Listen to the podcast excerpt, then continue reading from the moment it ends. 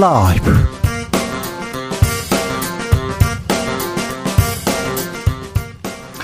2023년 1월 2일 월요일입니다. 안녕하십니까. 주진우입니다. 국민의힘 당권 주자들이 윤석열 대통령을 만나고 보수의 심장 대구 경북으로 향했습니다. 새해 벽두부터 대구 경북으로 몰려드는 이유는 무슨 까닭일까요? 본격화된 국민의힘 당권 경쟁 하태경의 정치 현미경으로 들여다보겠습니다. 윤석열 대통령이 신년사에서 3대 개혁 더 미룰 수 없다. 노동개혁 최우선으로 추진하겠다고 밝혔습니다. 야당에서는 하나만한 이야기라면서 윤석열 정부부터 개혁하라고 비판하고 나섰는데요. 2023년 윤 대통령의 정치는 어떤 모습일까요? 정치적 원의 시점에서 짚어봅니다. 오늘의 짠테크가 내일의 플렉스를 선물해준다. 올해는 돈 좀 모아보자. 돈 좀 벌어보자. 다짐하신 분들 많을 텐데요. 2023년 알뜰 재테크 꿀팁 경공술에서 알려드리겠습니다. 나비처럼 날아 벌처럼 쏜다. 여기는 주진우 라이브입니다. 오늘도 자중자애 겸손하고 진정성 있게 여러분과 함께 하겠습니다. 계묘년 새해가 밝았습니다. 음, 일출 보셨어요? 새해 다짐하셨죠? 네, 올해는 꼭 이렇게 이루겠다. 이런 계획들 세우셨죠? 개묘년은 검은 토끼 해라고 동서양을 막론하고 다산 풍요, 지혜를 상징한다고 합니다. 여러분에게도 다산 풍요, 지혜 이렇게 많이 갔으면 좋겠습니다. 아, 토끼의 해인데요. 토끼와 혹시 관련이 있습니까? 네, 토끼 하면 어떤 생각 떠오르는지 추억도 알려주십시오. 그리고 2023년 한 해 토끼처럼 껑충 뛰어오르길 바란다. 뭘 위해서 도약하겠다. 어떤 꿈을 위해서 어, 뛰, 뛰겠다. 이런 다짐도 들어보겠습니다. 샵 9730 짧은 문자 50원, 긴 문자는 100원이고요. 콩으로 보내시면 무료입니다. 그럼 주진우 라이브 시작하겠습니다.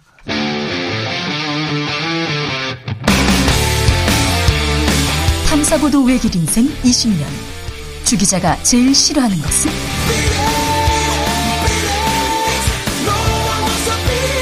이 세상에서 비리와 부리가 사라지는 그날까지. 오늘도 흔들림 없이 주진우 라이브와 함께.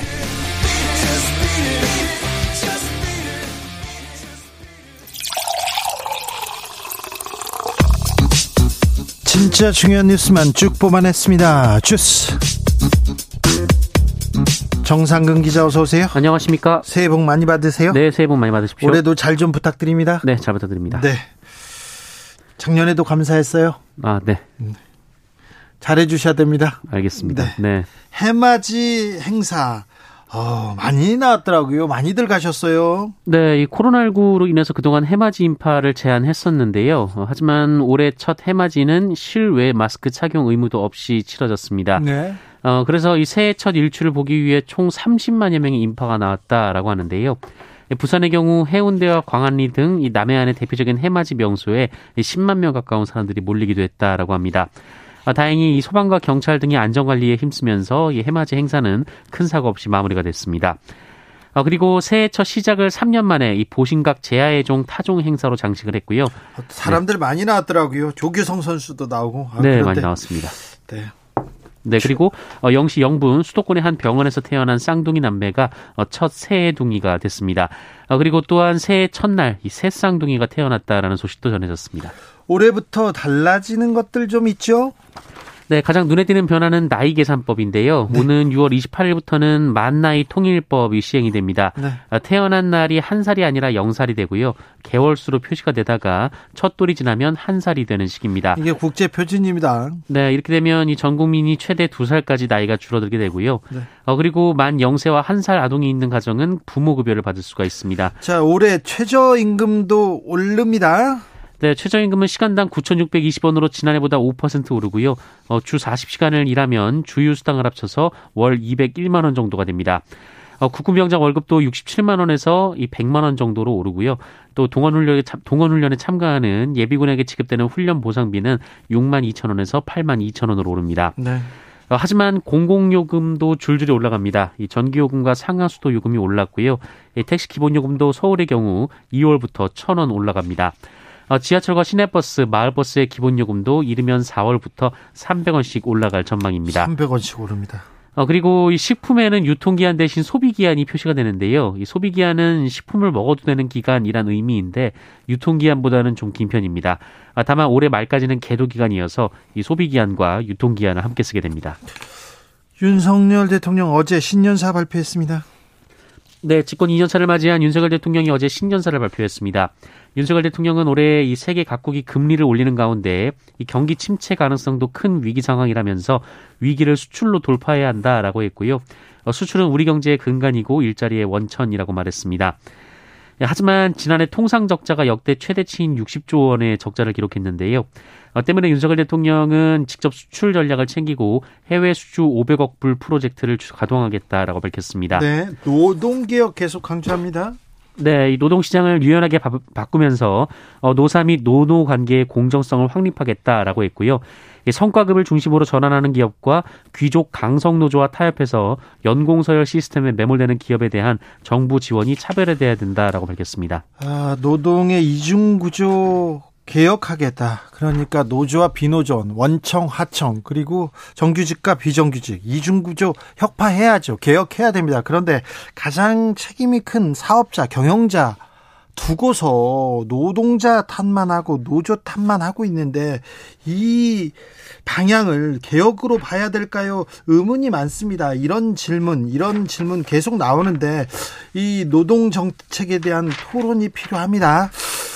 조선일보와 신년 인터뷰를 가졌습니다. 네, 여러 가지 이야기가 나왔는데요. 일단 대북 문제 관련해서 윤석열 대통령은 북한 핵 미사일에 대응하기 위해 한미가 미국의 핵 전력을 공동 기획, 공동 연습 개념으로 운영하는 방안을 논의하고 있다. 이런 말을 했습니다. 미국이 생각이 있나요? 어, 미국도 상당히 긍정적인 입장이라는 것이 윤석열 대통령의 주장입니다. 지금까지는 뭐 전혀 안 된다고 얘기했는데 어, 윤 대통령은 그렇게 말했습니다. 네, 어, 그리고 경제 문제 관련해서는 기업의 적극적인 투자를 강조하면서 대대적인 규제 개편을 하겠다라고 밝혔고요. 어, 부동산도 연착륙을 위해 규제를 대폭 줄이겠다라고 밝혔습니다. 어, 노동개혁은 노동자를 위한 것이다라고 했고요. 교육개혁은 실력 있는 인재를 공급하기 위한 것이다라고 했습니다. 정치 분야에서 어, 큰 얘기가 나왔어요? 네, 지역 특성에 따라 2명, 3명, 4명을 선출하는 중대 선거구제를 검토해 볼 필요가 있다라고 밝혔습니다. 어, 그리고 도어 스태핑에 대해서는 대통령과 젊은 기자들이 힘을 합쳐서 대국민 소통을 잘해보자는 거였는데 협조 체제가 잘 안 돼서 많이 아쉽다라고 말했습니다. 이태원 참사 관련된 얘기는 별로 없었어요? 네, 이상민 행정안전부 장관 등에 대해 제기되는 이태원 참사의 정무적 책임론에 대해서는 정무적인 책임도 책임이 있어야 묻는 것이다라고 말했습니다. 책임이 없다고 이렇게 보는 것 같아요. 행안부 장관이나 다른 사람에 대해서 어, 정부가 책임질 게 없는데 왜 책임져야 되나 이렇게 얘기하는 것 같은데 신년 기자회견을 열지 않고 윤석열 대통령 조선일보와 그러니까 가장 정권 친화적인 매체와 인터뷰했습니다. 어, 제가 꼼꼼히 봤는데요. 다섯 면을 이렇게 할애해서 인터뷰를 썼는데 질문이 없었어요. 질문이. 듣고 싶은 거, 궁금한 게 굉장히 많은데요. 그런 건 하나도 안 묻고 심층적으로 들어가지도 않았습니다.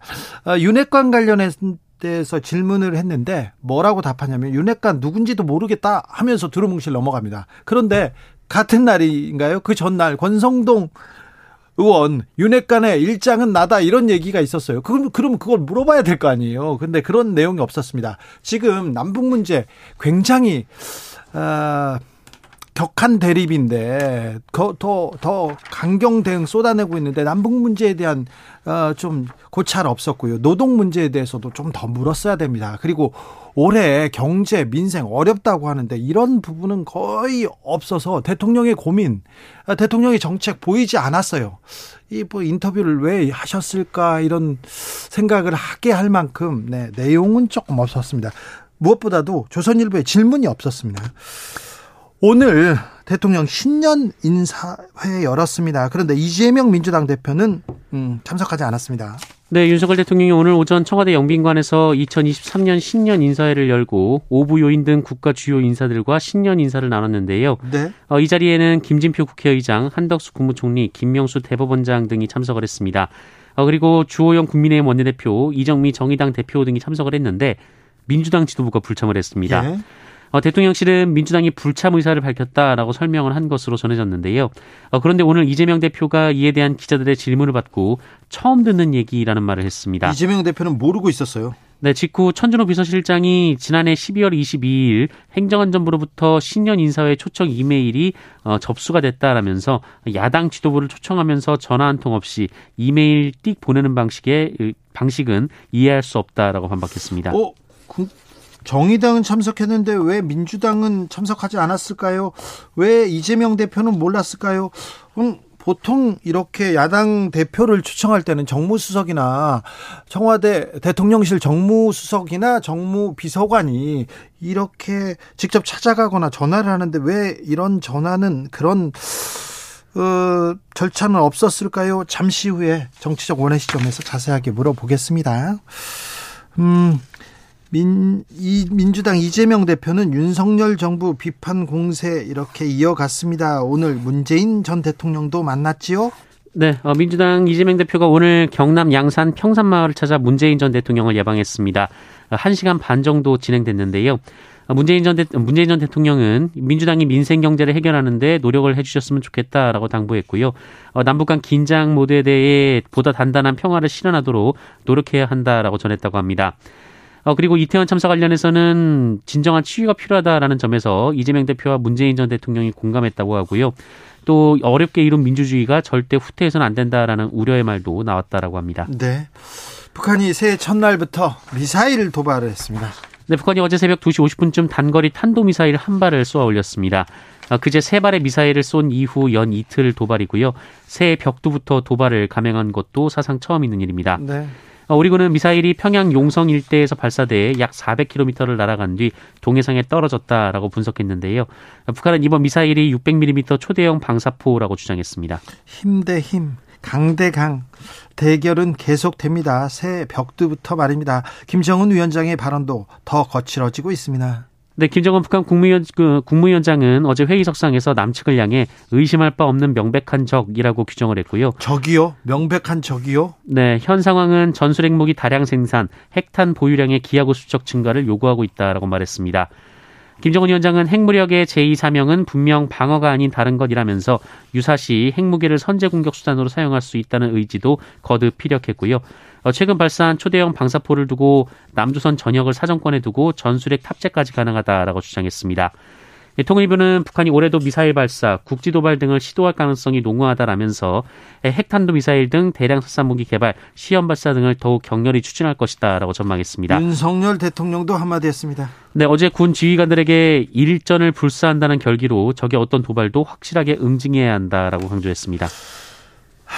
남측은 명백한 적이다. 의심할 바 없는 명백한 적. 선제 공격 수단으로 핵무기를 사용할 수 있다. 이런 얘기도 했고 남측을 막 관역이다. 이런 좀 자극적인 도발 계속됩니다. 아, 윤석열 정부에서도 일전을 불사한다는 결기로 네, 도발을 확실하게 응징해야 된다. 이렇게 얘기하는데 아, 2023년대 한반도의 평화를 먼저 빌겠습니다. 평화 없이는 아무것도 아무것도 어, 존재하지 않는다는 것도 알아야 되는데, 네. 아무튼 남북 문제 화해와 협력으로 가기 위해서 돌파구 마련을 위해서 우리 지도자들 그리고 북의 지도자들이 나서야 될 것 같습니다. 여기에 대한 노력도 좀 부탁해 보겠습니다. 음, 집값이 떨어졌습니다. 떨어졌는데 주택을 구입하는 부담은 더 커졌다고 합니다. 네, 금리 상승 때문인데요. 이 대출 상환 부담을 나타내는 주택 구입 부담, 지, 부담 지수가 사상 최고를 경신 중입니다. 어, 오늘 주택금융공사에 따르면 지난해 3분기 전국의 주택 구입 부담 지수는 89.3으로 관련 통계가 작성되기 시작한 2004년 이후 가장 높았습니다. 뭐, 어떤 의미입니까? 네, 이 지수는 중간 소득 가구가 표준 대출을 받아서 중간 가격 주택을 구입하는 경우에 이 상환 부담을 나타내는 지수인데요. 이 수치가 높을수록 주택 구입 부담이 가중됨을 의미합니다. 어, 지역별로 보면 서울 세종 순으로 이 지수가 높았고요. 인천 제주 등의 순이 이어졌다라고 합니다. 네. 오늘 전장현의 새해 첫 출근길 시가 있었습니다. 승차 저지당했습니다. 네, 전국 장애인 차별철폐연대가 새해 첫 출근일, 출근일인 오늘 이 지하철 4호선 삼각 지역에서 숙대 입구역 방면으로 지하철 탑승 시위를 하려 했는데요. 서울교통공사 측이 승차를 저지했습니다.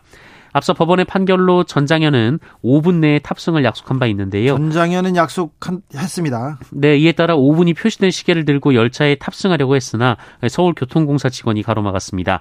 앞서 오세훈 서울시장은 이 법원의 조정안을 거부한 바 있습니다. 공사 측은 박경석 전 대표가 탑승에 앞서 기자회견을 할 당시 발언을 끊어가면서 1분 간격으로 안내 방송을 했는데요. 전장현의 시위 중단, 퇴거를 요구하는 내용이었습니다. 어, 역 등에서 이 고성방가 등 소란을 피우는 행위는 금지돼 있다라는 것이 이유였습니다. 한편 경찰은 지하철 탑승 시위로 출근길 지연을 초래했다면서 전장현 회원 24명을 일반 교통 방해와 업무 방해 혐의 등으로 검찰에 송치했습니다. 네.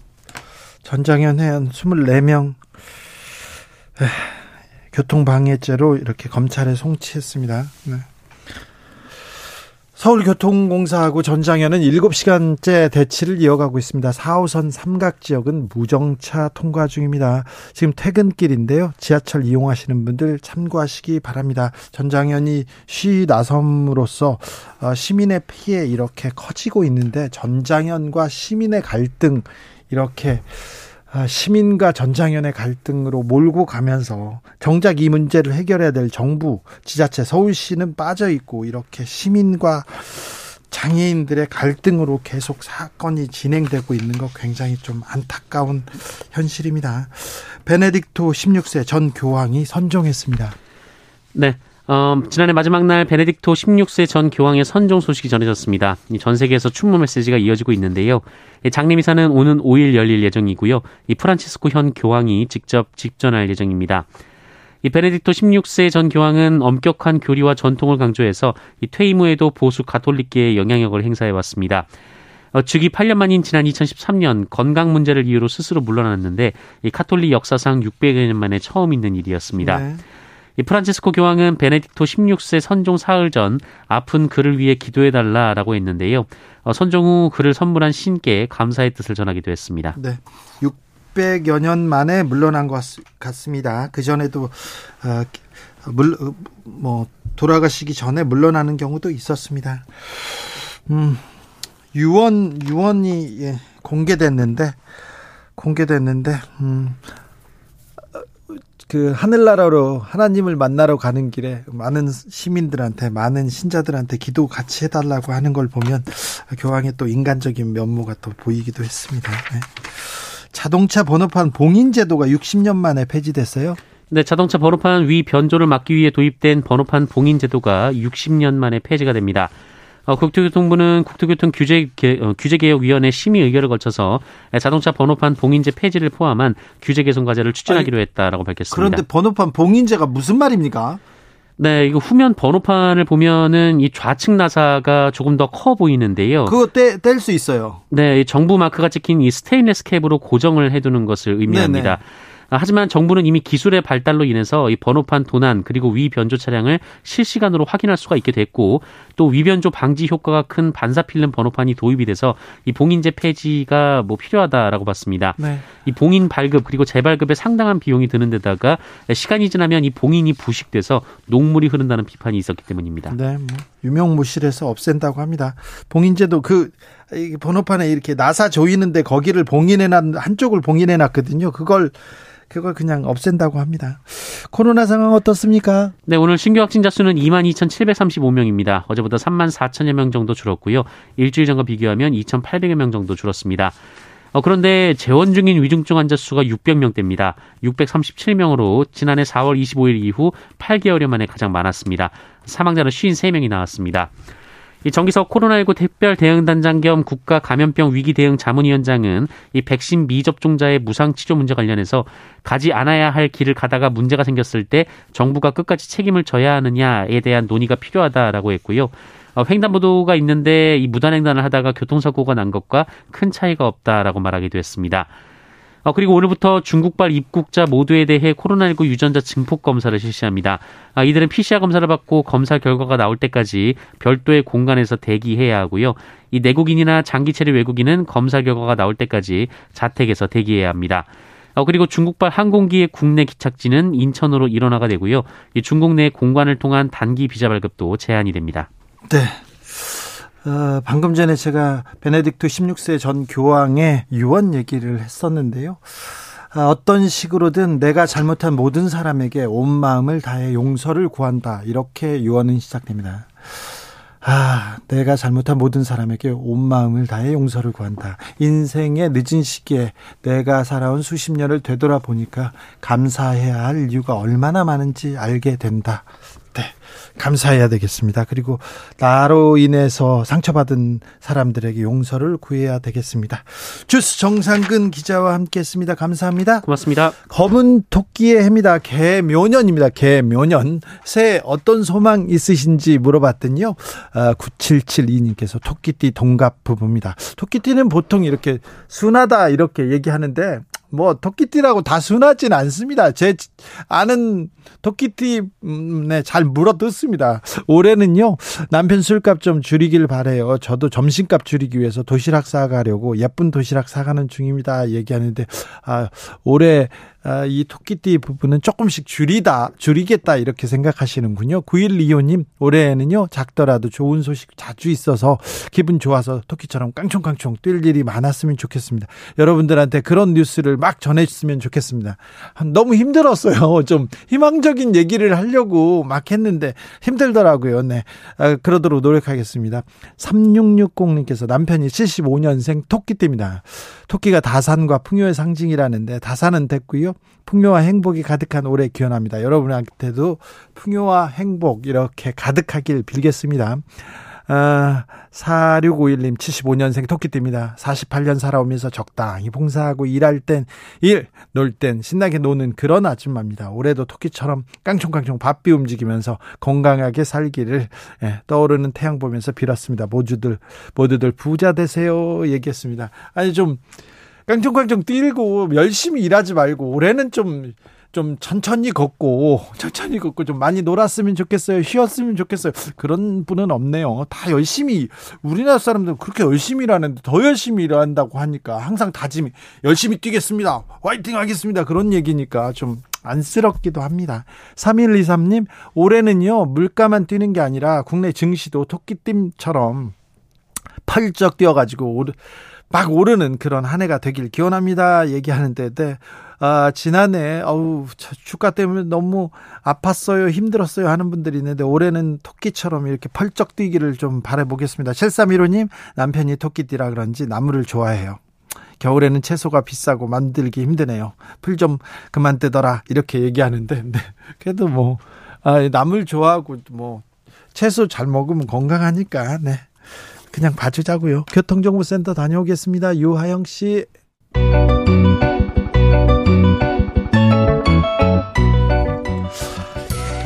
한층 날카롭다, 한결 정확하다, 한편 세심하다, 밖에서 보는 내밀한 분석, 정치적 원의 시점. 오늘의 정치권 상황 원회에서 더 정확하게 분석해 드립니다. 최민희 전 더불어민주당 의원 어서 오세요. 예, 안녕하세요. 불굴의 희망 최민희입니다. 새해 복 많이 받으세요. 네, 새해 복 많이 받으십시오. 네. 네. 새해에는 좋은 일 많았으면 좋겠어요. 네, 고맙습니다. 네. 최민희 의원님은 너무 열심히 토끼처럼 열심히 일하니까 네. 좀덜 일했으면 좋겠어. 아, 예, 고맙습니다. 네, 알겠어요. 뭐, 네. 짜고 치는 것처럼. 네, 짜고 치는 대련. 그게. 어, 좀 어색해요, 우리. 아, 예, 네. 그렇습니다. 네. 근데 자, 이현주 의원이 안 오셔가지고. 네, 안 오셔가지고. 네, 자, 그러면 여기 이것부터 물어볼게요. 최민희 의원님은 언론 전문가입니다. 네. 우리나라의 손꼽히는 언론의 정통한 전문가입니다. 그런데 네. 윤석열 대통령 신년 기자회견을 열지 않고 네. 열지 않고 조선일보와 그러니까 가장 정권 친화적인 언론과 인터뷰를 했습니다. 어찌 보셨습니까? 그 우선은 신년 기자회견을 그냥 담화 형식으로 하신 것도 음. 좀못 보던 풍경이고요. 그러게요. 예, MB도 첫 신년에는 기자회견 했어요. 그 이후에 라디오 형식으로 뭐 바꿨거든요. 네. 예, 그것도 이상했고 그러니까 기자회견을 하지 않고 신년사를 발표만 하다 보니 참고서가 필요했던 것 같아요. 신년사를 보조해 줄 참고서. 네네. 그래서 조선일보하고 인터뷰를 한 것 같은데. 아하, 그래서 저는 그 대련할 때 보면 그 영화 찍을 때 보면 그 무술인들이 이렇게 손 내밀면 탁탁 대련 짜고 치는 대련 하잖아요. 네. 예, 예. 그래, 그렇게 저, 합이 짜여진 네. 예, 그런 대련 인터뷰를 보는 느낌이었고 어떻게 조선일보를 택해서 했을까 이런 생각이 들어요. 이럴 때는 보통 그렇죠. 그 반대편에 그, 있거나 그렇죠. 참모들이 생각을 많이 해서 최소한 그래도 완전 우리 편은 아닌 걸로 보이는 예, 그런 언론과 하거든요. 근데 조선일보는 너무 친하잖아요. 대통령과 친해 보여요. 저도 그 방송 초기에 이 얘기 짚었는데 어, 듣고 싶은 말이 많았는데 질문이 네. 없었어요. 질문이 심층적이지도 않고 네. 꼭 물어야 될 문제, 남북 문제, 노동 문제, 경제 민생에 대한 문제가 거의 조금 나오지 않아서 어, 굉장히 뿐만, 예, 뿐만 아니라 대통령께서 뭐그 영부인에 관한 수사 말씀하셨는데 그 질문이 너무 그 무뎠어요. 콕 찍어서 해야 되거든요. 네. 예, 도이치모터스 주가 조작 관련 재판에서 이러저런 얘기가 나왔습니다. 검사 측에서 나왔습니다. 어떻게 생각하십니까? 뭐 이렇게 물어야 되잖아요. 근데 되게 뭉뚱그려서 묻고 뭉뚱그려서 어, 답을 하시더라고요. 그리고 그 조선일보 인터뷰 중에서 저는 놀라운 것도 몇 개 있었어요. 윤핵관은 없다. 네. 답변의 요지가 윤핵관은 네. 없다. 네. 윤심 모르겠다. 예, 예 모르겠다가 어, 사실상 없다는 주장을 하시는데 윤핵관 있는 것 같아요. 아니 저 저 권성동 의원이 윤핵관 중 일장은 나다 이렇게 얘기했거든요. 그래서 저희는 그 대다수 국민이 잘못 알고 있었나? 아 이게 어 내가 왜 이렇게 잘못된 정보를 갖고 있었지? 그래서 저를 탓하게 되는. 예. 저는 윤핵관이 권성동 장재원 의원이 핵심이고 지난번에 관저에 부부 동반으로 식사하러 가신 의원 네 분 있잖아요. 그분들이 네. 핵심으로 알고 있었거든요. 윤핵관. 그리고 나머지는 윤핵관 호소인이다라는 규정에 동의했는데 그 너무 이상하죠. 전 이상했어요. 자, 새해 첫날에 네. 신년사 이렇게 생중계로 발표됐는데 네. 신년사는 어떻게 보셨습니까? 네, 신년사를 읽어봤는데요. 어쨌든 뭐 저는 두 가지 말씀드리고 싶은데 하나는 기득권 타파 의지를 강하게 얘기하셨는데 네. 지금 대한민국 최고 기득권이 누구냐? 노조라고 생각하시나요? 어, 저는 노조라고 생각할 수가 없습니다. 원래 자본주의 사회의 최대 기득권은 기업 자본 네. 쪽이고요. 네, 그렇죠. 예, 아유, 노조... 기업체에서 사장, 네. 회장 그리고 경영자가 있는데 어떻게 노조가 중심이 될 수가 있어요? 네, 말하는 사이 오셔가지고. 네, 이현주 의원님 새해 복 많이 받으세요. 네, 새해 복 많이 받으세요. 네, 죄송합니다. 더, 새해는 더 행복하세요. 아, 네, 네. 감사합니다. 네, 좋은 우리, 일만 많았으면 좋겠습니다. 네, 우리 주진우 진행자님도 네. 행복하세요. 네. 행복은 네, 뭐. 우리 청취자분들도 행복하시고. 아, 네, 그럼 저희 네. 신년사 얘기하고 있어요. 아, 네. 근데 네, 신년사를 지금 최민희 의원께서는 그 그래도 두 신... 가지. 예. 자, 네, 두 가지. 하나는 음. 신년사에서 국민이 듣고 싶었던 게 있잖아요. 네. 그래 가장 듣고 싶었던 건 우리의 민생고가 해결될 것이냐. 그다음에 이태원 참사 음. 유가족들은 만나서 위로할 것이냐. 뭐 그리고 그 이태원 참사 가족 위로와 함께 이상민 장관은 해임할 것이냐. 뭐 등등 듣고 싶은 얘기들이 있었어요. 근데 참사에 대한 언급이 하나도 없었죠. 그래서 그 부분은 정말 언급을 왜 안 했을까? 어, 좀 의아한 부분이었고요. 어쨌든 두 가지는 하나는 기득권 타파 의지를 밝히셨는데 저는 정치적으로 대한민국 최대의 기득권은 대통령이라고 생각해요. 자리로 보면. 그래서 어, 가장 기득권은 기업이고 자본이고 그리고 대통령 권력이 최고의 기득권 중에 하나인데 왜 노조를 기득권이라고 하지? 그리고 대통령실이 부연한 기사 보도 있었거든요. 거기에 따르면 야당도 기득권이라는 거예요. 그래서 이건 또 무슨 말씀이신가 예, 네. 그렇게 생각을 했고 또 하나는 귀족 노조 얘기를 계속 하시는데 노조가 시끄럽게 하는 것은 힘이 없어서 연대하는 거고요. 귀족 노조의 탄생에 사실은 원청, 하청, 하청 이 구조가 굉장히 그 중요한 원인을 제공했기 때문에 네. 좀 주객이 전도된 듯한 기준이 좀 뭔가 이런 의문이 생겼습니다. 노동의 이중구조 가장 큰 책임을 가지고 있는 사업자 경영자는 두고 노동자 탓만 하고 있다 이런 비판은 계속 나옵니다. 아, 이현주 의원님은 대통령 신년사 어떻게 보셨습니까? 아, 네 이게 좀 뭐 기자회견 했으면 좋았을 텐데. 그러게요. 네, 좀 뭔가 역동성이 떨어진 느낌? 그죠? 네. 그래서 그냥 아마 많이 안 보셨을 것 같아요. 왜냐면 신년에 다들 바쁘시고 네. 그러다 보니까 그냥 신년사 하면 나중에 보면 되지 뭐 이렇게 생각하니까. 그렇죠. 네, 이렇게 아무래도 좀 집중도가 많이 떨어지지 않았을까 이런 생각이 들고요. 내용은 저는 이제 누가 초안을 썼는지 모르겠는데 아, 좀 더 이렇게 좀 더 큰 그림? 네. 좀더 큰 그림 신년사잖아요. 네. 그러니까 보통 때의 대통령의 어떤 어, 발언이나 연설하고 달리 네. 2023년을 시작하는 첫 그거니까 굉장히 그렇죠. 비전. 맞아요. 네. 그래서 좀 더 큰 그림과 희망과 비전을 보여주면서 네. 우리 국민들한테 와 올해 경제 안보 다 어렵다고 하는데 하지만 네 그런데 대통령 말씀하시는 거 들어보니까 우리 힘 합해서 뭔가 해나가면 극복할 수 있겠다. 네. 그리고 어쩌면 지금 어렵지만 이것이 몇 년이 지나면 다 쌓여서 우리가 네. 준비하고 대비했던 것들이 우리가를 한 단계 도약할 수 있는 어떤 그래서 우리 힘 우리 미래가 더 밝아 보이는 이런 느낌을 줘야 되잖아요. 그렇죠. 네, 근데 그래야죠. 비전을 제시해서 희망을 준다라고 하기에는 조금 어, 너무 한 몇 가지 이슈에 좀 매몰된 느낌이 있다. 3대 개혁 중요하죠. 네. 근데 그 3대 개혁이 다가 아니잖아요. 네. 그래서 뭐냐 하면 사실 제일 중요한 거는요. 이렇게 개혁을 해나가고, 어, 뭐 여러 가지를 극복하고 경제 안보의 어려움 다 극복하려면 제일 중요한 거는요. 저는 국민들의 마음이라고 생각해요. 그렇죠. 네, 그런데 그 마음은 그 마음이 하나로 모이지 않으면 어떻게 되냐면요. 그래. 잘 되겠지 뭐. 알아서 잘 해. 나하고 무슨 상관이야. 이렇게 되거든요. 네.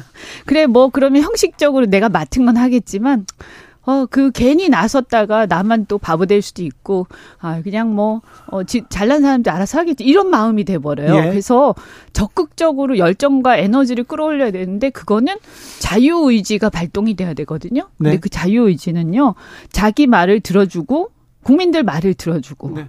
그리고 여러 것에 고통받는 갈등과 이런 것들이 그런 것들을 대통령이 들어주셔야 돼요. 네. 그리고 들어주면서 어우르고 뭔가 마음이 위안이 되고 이럴 때 이제 그 자유의지가 솟아나면서 자발적으로 나도 여기 참여해야지. 그리고 내가 생각하는 어떤 우리 미래 비전, 내 생각도 얘기해야지. 어필하고. 이런 게 돼야 돼요. 어필하는 걸 들어줘야 돼요. 네. 근데 그런 문화를 어떻게 하면 정착시킬 거냐. 그러니까요. 네. 그러려면 저는 조금 더 이렇게 어 수평적인 리더십으로 바뀌어야 된다. 네. 알겠습니다. 이현주 의원님은 늦게 왔는데 돌발 질문에도 이렇게 대답을 잘하세요. 그러게 말입니다. 아유, 네. 숨도 이렇게 편안하게. 자, 그런데요. 오늘 윤석열 대통령 신년 인사회 있었습니다. 그래서 오부 요인들 다 왔고 정의당 대표도 오고 그랬는데 민주당 인사들은 참석하지 않았습니다. 왜 불참했대요? 아니 일단 불참한 이유는 중요한 일정이 있었기 때문이죠. 오늘 양산 양산 방문이 네. 예정되어 있었습니다. 문재인 전 대통령 만났습니다. 네, 민주당은 1월 1일 날 봉화를 방문하고요. 지도부가 네. 그리고 이제 1월 2일에는 양산을 방문하는 아마 이 일정이 고정될 것 같아요. 그런데 이재명 대표 오늘 왜 인사회 안 갔어요? 그랬더니 어 무슨 처음 듣는 얘긴데요. 이렇게 얘기하더라고요. 무슨 얘기냐면 12월 22일 날 오후 2시 20분에 메일이 왔답니다. 네? 민주당의 대표 메일 있잖아요. 네. 민주당. 예, 그래 와, 와서 음. 보니까 어 6시까지 답을 달라고 하면서 신년 인사회에 오라고 왔다는 거예요. 메일로 툭. 대통령실에서요? 네. 그냥 메일로만 메일로 툭. 예, 그래서 어, 이거는 비서실이 판단해서 어, 비서실장 하에 비서실이 대표 비서실이 판단해서 일단 일정이 있으니까 1월 2일 날 양상 방문이 있고 1박 2일 일정이잖아요. 그게. 그래서 못 간다고 어, 통보를 했다고 합니다. 그래서 이게 대표한테 보고 안 했냐 그랬더니 이걸 어, 이게 대표한테 보고할 사안이냐. 왜냐면 하 아, 오후 아, 2시 온게 아니고 전화가 온 것도 아니고 보통은 정무수석이 방문을 하기도 그렇죠. 하고 그러죠. 신년 인사도 하면서 미리 이제 미리 방문해서 그렇죠. 네, 네, 네. 하는데 아무것도 없이 그냥 메일로 튀고 와서 이거는 오라는 건지 안 오라는 건지도 사실 판단이 안 돼서 대표께 보고할 사안이 아니라고 생각했다고 합니다. 음. 이현주 의원님. 네. 아니 그러니까 이게 뭔가 그러니까 이게 검찰 검찰에서는 아마 그렇게 하지 않았을까. 소환 통보하듯이. 네, 그러니까 네. 뭐 소환 통보도 그렇고 뭐 신년 인사도 이렇게 위에서 이렇게 뭐 굳이 얘기 안 해도 쫙 다 모이잖아요. 네. 네, 신년 인사가 하나의 어떤 형식적인 그거잖아요. 아. 공무원들 또 네. 관료들 네. 입장에서 보면 그러니까 그런 거에서 아직까지 네. 근데 정치는 그리고 야당이라는 거는 자기 밑에 사람들이 아니잖아요. 그렇죠. 그러니까 충분히 존중하고 물론 여당도 마찬가지. 여당 여당도 국회 일원이고 또 정치하는 분들은 또 완전히 다른 영역이기 때문에 같은 어떤 당이라고 하더라도 어, 그런 부분들에 대한 일종의 최소한의 최소한의 프로토콜이라는 게 있는 거거든요. 근데 아마 그거를 안 하신 모양이다. 이런 근데 이거는 사실 대통령이 챙기는 것도 중요하지만 사실은 정무수석이 그렇죠. 챙겨야 돼요. 네네. 네. 어 그래서 당연히 이렇게 뭐 이 전화도 드리고 또 가서 찾아뵙고 어 국회에 다 그 대표들도 다 만, 아, 만나서 인사도 드리고 협조를 네. 구하고 이런 게 하나의 어떤 어 그냥 당연히 하는 건데 음, 그런 모습이 이번에는 없었던 이건 보통은 아닌가? 우리가 이렇게 하지 않습니까? 꼭 와야 될 VIP는 찾아가서 얘기하고 찾아가서 얘기하고 안 올까 또 전화하고 직접 전화 한번 하셔야죠. 그 사실은 음. 이런 정도는 야당 대표 정도는 대통령이 직접 전화도 하시는 네. 거죠. 근데 그런 절차 없이 메일로 틱 보냈을 땐 와도 그만 안 와도 그만 이런 거 라는 느낌을 받을 것 같고 그다음에 또 하나는 이정민 대표가 고민하다가 갔다. 이런 표현이 있어요. 이정민 고민하다가. 대표도 이정미 대표도 이정미 대표도 정, 정의당에 예 고민하다가 이 말을 하기 위해서 갔다 이렇게 이제 아. 얘기를 했어요. 그래 그 고민이 아마도 거기도 메일로 보내지 않았을까요? 아 메일로 이렇게 오면 아, 메일은 잘 확인 안 하기도 안 하고 안 하면 어떻게 하려고요? 그, 그리고 아, 또 메일이 얼마나 많이 올 텐데. 그러니까 스팸인가 이렇게 지나갈 수도 있는데 아무튼 저, 도 그냥 아무 연락 없이 메일만 오면 몰랐을 수도 모르고 있죠, 며칠째 그냥 지나가죠. 네네. 네. 어, 민주당 빠진 윤 대통령 신년 인사에 새해에도 어, 협치는 조금 요원한 것 같습니다. 좀 멀게만 그러니까 느껴집니다. 이제 이재명 대표가 수사를 받고 그러니까 이제 인정하지 않겠다 이런 의지가 좀 나타나는 것 같은데. 그렇죠. 예, 네, 그런데 사실 이제 이재명 대표 개인을 만나는 게 아니고요. 그냥 야당의 대표라는 어떤 상징적 인물을 만나는 거기 때문에 그분 개인의 어떤 이런 것들 물론 못마땅할 수도 있지만 그래도 그걸 넘어서서 그렇죠. 공적으로 그냥 대하시면 되거든요. 예, 네, 내가 개인적으로 싫고 좋고 그는 좀 다른 문제죠. 근데 대통령께서는 기준이 기준이 네. 어, 법치 법치 하시는데 법 법이 기준이 아닌 것 같은데 아, 직 무죄 추정 아니요 법 중요하게 생각해서 이번에 또 사면 복권 많이 했잖아요. 아니 근데 그것도 그 예를 들면 어떤 검사분은 네. 뭐 11일 만에 복권. 아니 그러니까요. 네. 법을 중요시해서 그 사람들도 다 지금 죄를 사해 주신 거 아닙니까? 어 그거는 엄청 그거는 어, 많이 법, 많았죠. 법치에는 안 맞는 법 같아요. 그렇죠. 네. 그리고 사실 인치죠. 사면권이라는 제도 자체가 인치예요. 아유, 법치가 아니고 특권이니까. 그래서 이거는 어떤 개인이 자기의 어떤 생각에 따라서 누구를 취사해서 어, 죄를 면해주고 사해주고 하는 거기 때문에요. 네. 이거는 사실은 전제주의 시대의 잔재예요. 사실은. 그렇죠. 네. 왕정 국가에나 네. 있었던 일? 잔재입니다. 네. 그거를 사면 대통령... 얘기가 나왔는데 저는 아가페 사면이며 적폐 통합 사면이라고 생각합니다. 네. 그래서, 그래서 법치와는 거리가 이, 멀다고 이 개별적인 그 이 어떤 평가를 떠나서요. 사면 제도를 갈 제도가 이렇게 막 광범위하게 쓰이는 것 자체. 그러니까 우리 일반 국민들이 뭐 사면 생각이나 할 수 있어요. 정말 힘든 그건데. 네. 어, 이재명 대표는 문재인 전 대통령을 예방했습니다. 문 전 대통령은 민주주의가 후퇴해서는 안 된다. 이재명 중심으로 민생 경제 노력해달라. 민주당이 좀 더 노력해달라. 이렇게도 얘기했습니다. 민주당 내부에서 예. 이재명 대표 비판하는 목소리가 좀 커집니까?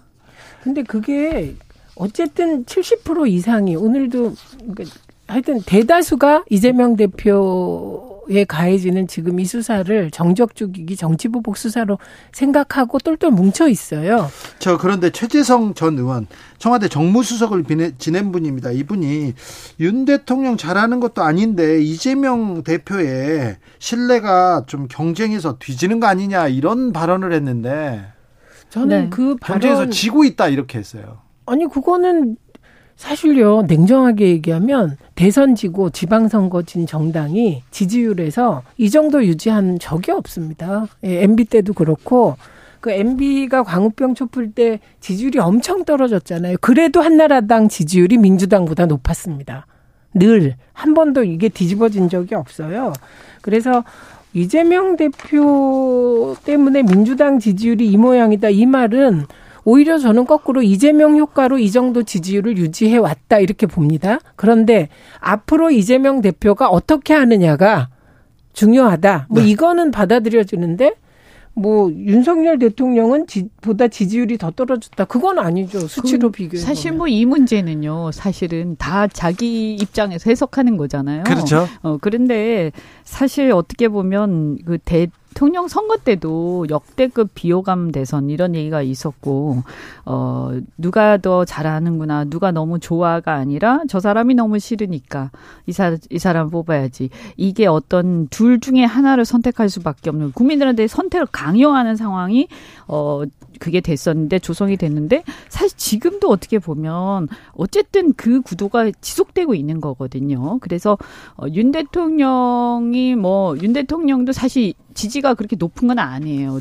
정권 초기에 낮은 보면 낮은 편이죠. 거죠. 네. 어그 워낙 초기에 뭐 20%대에 비해서 조금 오르긴 했지만 그래도 여전히 30% 후반대 이렇기 때문에 네. 그리고 이제 그 이재명 대표 같은 경우에는 사실은 어 그 상대적인 것도 있겠지만 제가 볼 때는 어 이재명 대표가 이제 지금 현재 이렇게 그 수사를 받고 있는데 출석을 한다, 소환에 응한다, 안 한다 이런 논란 자체가 국민들한테는 좀 못마땅하게 보인다. 다수한테는 그래서 얼마 전에 여론조사에서도 보면 어쨌든 50% 이상이 어, 출석을 해야 된다 이렇게 얘기를 하고 있잖아요. 네. 그래서 이런 부분은 어쨌든 너무 당의 그 주된 이슈가 이재명 대표 수사로 자꾸 몰리는 것. 네. 어, 이걸 통해서 이제 민주당이 대안을 제시하고 대안 세력으로 좀 어, 이렇게 오르고 싶어도 어, 그런 것들이 잘 안 돼요. 근데 그러면 민주당이 대안 세력으로서 뭔가 대안을 좀 내놓고 있느냐라고 봤을 때 좀 안타까운 거는 뭐냐 하면 마음이 급한지 자꾸 이렇게 어, 이렇게 좀 주변적인 일들, 좀 네. 작은 어떤 그, 그, 좀, 어, 뭐라고, 가십성 일들에 막 집착하는 그런 게 있어요. 그게 뭐죠? 가십성 일이? 가십성 이제 사안들에 뭐죠, 대해서 그게? 그래서 그 동안에 보면 뭐 저기 청담동 술자리 네. 얘기하시는 것 같아요. 술자리야 뭐 그거는 한 의원이 했다가 사과했잖아요. 그러니까요. 그러니까 그런 일들이 자꾸 발생을 어. 하다 보니까 어떤 대안적인 사안에 대한 제시 이런 것들은 묻히고 어, 그런 게 자꾸 이제 언론에 또 나오고. 근데 사실 이거는 언론의 문제도 있어요. 사실 언론이 그런 걸 또 부각을 그 언론에, 그렇죠. 언론에 가기 그렇죠. 전에 저는 정권 초기에 이 정도의 정적 죽이기 수사가 있었나를 찾아봤어요. 없었습니다. 그러니까 그것, MB도 이렇게는 안 했어요. 그것도 사실은 네. 저는 거기에 대해서도 이 검찰 독재 시스템이 가요. 작동하면서 네. 네. 이거는 그냥 본인만 하는 게 아니라 아내의 아들까지 이렇게 터는 경우는 없었고 그리고 이거는 순환론에 빠질 수가 있는데 이재명 대표가 아니라도 검찰 독재 시스템 하에서는 야당 대표 누구라도 이렇게 털었을 것 같고 검찰 독재 시스템입니까? 예, 저는 그렇게 제가 몇몇 뭐 그래, 근데 요즘에 사람들이 그런 얘기를 하더라고요. 누구 말씀하신 대로 그렇게도 누가 얘기하더라고 저 아는 분이 어, 누가 돼서도 털었을 거다 이런 얘기도 하고 또 그, 어떤 분은 네. 이재명 대표가 되었으면 아마 윤석열 대통령이나 그 주변 사람들이 또 털렸을 것이다. 그러니까 뭐냐 하면 지금 뭔가가 이렇게 계속 가는 것 자체가 문제가 있어요 사실은. 네. 근데 검찰이 저, 만약에 이재명 대표가 됐다면 그나마 공정을 가장이라도 해서 했거든요. 왜냐하면 어, 노무현 대통령 때 아니니까. 어, 노무현 대통령 때 정치자금 수사할 때 그때 노 대통령의 10분의 1 발언도 있었지만 그때 여야 다 털었어요. 네. 이렇게 야당만 터는 경우는 정말 처음입니다. 네.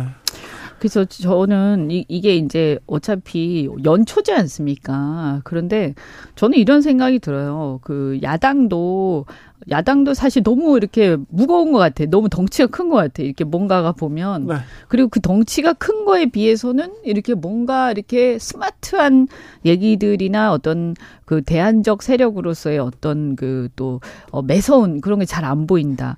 또 반면에 어 지금 여당 같은 경우는 이제 대통령 하명 대통령 한 말씀에 그냥 길을 쫑긋하고 거기에 어떻게 하면 윤심을 얻나 여기에 막 정신이 다 몰려 있는데 네. 아주 웃음거리죠. 그래서 저는요 이번에 이제 연초돼 있으니까 좀 저는 사실 신년사에서 대통령께서 정치개혁 얘기하실 줄 알았어요. 네. 그 텍스트에서 했습니다. 네. 정치 개혁 얘기가 인터뷰, 조선일보 인터뷰. 큰 정치 아젠다는 던지지 않고 조선일보에서 인터뷰에서, 인터뷰에서 중대 선거구제 얘기를 하셨어요. 네, 이 문제는 어떻게 보셨어요?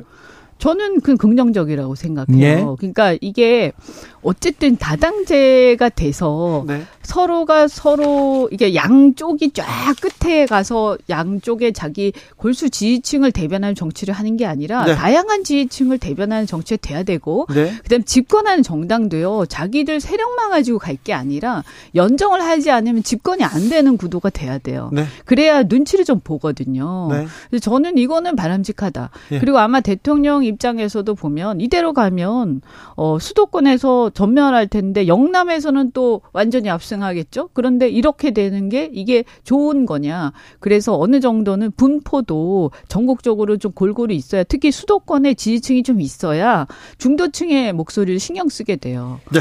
근데 대통령이 말을 애매하게 하셨어요. 조선일보 텍스트 보면. 네. 왜냐하면 선거구에 따라 그렇죠. 뭐 특정 명? 지역에 따라. 네, 특정 지역에 뭐 따라. 뭐 그러니까 그거는 있나? 말이 안 되는 거죠. 자, 이현주 전 의원이 언급한 여론조사 개요 말씀드립니다. 어, 여, 여론조사 업체 코프라가 뉴데일리 의뢰로 지난달 30에서 31일 조사했습니다. 이재명 대표직 물러나서 조사받아야 한다가 52%고요. 어, 자세한 내용은 중앙선거 여론조사 심의위원회 홈페이지 참고하시면 됩니다. 그런데 국민의힘 주변에서 한동훈 한동훈 얘기가 계속 나옵니까? 어, 뭐 계속 얘기하는 사람은 계속 얘기하고요. 네. 얘기 안 하는 사람은 안 하고 그런 거 같아요. 당권 경쟁 지금 가속화됐는데 그 네. 얘기는 네. 조금 이따 짚어볼 건데 지금 당협위원장 이렇게 선정하는 걸로 네. 당내에서 국민의힘 주변에서 아 이거 윤핵관이 다 해먹는다 이런 얘기 나오더라고요. 네. 아니 그러니까 사실 공천도 아닌데 네. 어 그리고 지금 굉장히 예민한 때잖아요. 벌써부터. 네. 그런데 너무 너무 눈에 띈다. 네. 어, 물론 그게 다는 아니겠지만, 근데 사람들이 이렇게 주목하고 있는 지역들이 이렇게 있지 않습니까? 네. 그리고 아주 대표적으로 서로 다른 계보가 계파가 붙어 있는 네. 음, 경쟁이 붙은 것도 있고요. 그러면 보통은요 눈치를 좀 보거든요. 네. 그래서 조금 미루든가, 네, 네. 아니면 어, 국민들을 좀 생각해서 좀 배려를 해서 소수 뭐 다른 몇 개는 주고 몇 개는 좀, 다른 그렇죠. 데 주고 좀 나누든가 네. 이렇게 좀 배려를 하는데 어 그냥 그냥 확 밀어붙였어요. 네. 다 그렇죠, 뭐 지금. 네, 그래서 아 근데 저는 사실 예상했어요. 제가 어 다른 많은 사람들이 걱정들을 하는 사람들이 계시길래 아유 그거 기대하지 마라. 왜냐하면 아마 그냥 어, 그, 그냥 아마 주변의 눈치나 어떤 모양새나 이런 거 전혀 신경 쓰지 않고 또 그것이 미덕이라고 생각하기 때문에 아, 그렇게 그냥 쭉 갈 것이다. 이미 그 조짐은 당신 100%, 윤심 100%로 룰을 바꿀 때 이미 드러났죠. 그리고 언론이 지금 그런 모든 것에 아주 든든한 뒷 배경이 되고 있어요. 거꾸로 생각해 보세요.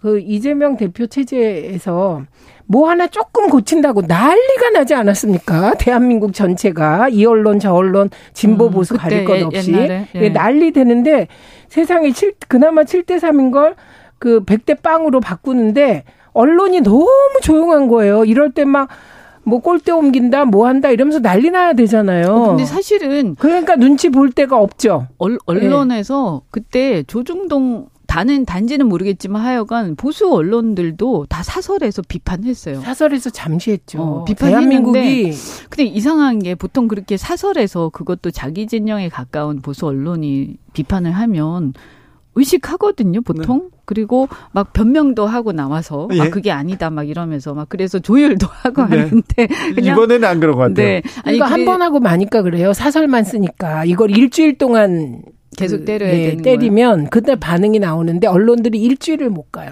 근데 이게 왜 저는 제일 큰 문제가 바로 그런 거였던 것 같아요. 사설도 사설이지만 당 내에서 목소리가 안 나오는 거예요. 네, 네. 어, 외곽에서는 뭐 저 같은 사람도 그렇고 막 뭐라고 떠들죠. 당내에서는 좀 무서워서 얘기하겠어요. 어? 아니 당내. 그렇죠. 근데 당내 국회 안에서 네. 원내에서 네. 원내에서 예를 들면 그전 같았으면 아마 그런 거 있었으면 막 합 활동 뭐 몇 명이 나와가지고 막 기자회견도 하고 그렇죠. 의원들이 다른 개파 어, 의원들이 이건 아니다 민주주의 네, 그리고 정당 아마 당원들도 동원해서 네. 뭐 어차피 당원들이 스스로 오는 건 없어요. 누군가 지도자가 있어야 무심점이 있어야 되니까 불러서. 네. 당원들도 이제 동조하는 당원들도 불러가지고 네. 당사 앞이든 국회 앞이든 기자회견도 하고 농성도 하고 막 그랬을 거예요. 그렇죠. 근데 그런 게 하나도 없어요. 근데 원래도 제가 보니까 보수 정당은 민주당에 비해서는 조금 이렇게 사람들 이 어, 네. 사람들이 좀 그런 게 덜하긴 한데 그래도 그래도 보면 옛날에 비대위원장하고 뭐 하고 할때막 시끄러웠단 말이에요. 공천을 두고는 엄청 시끄러웠죠. 네. 그런데 이상하다. 이거 왜 그렇지?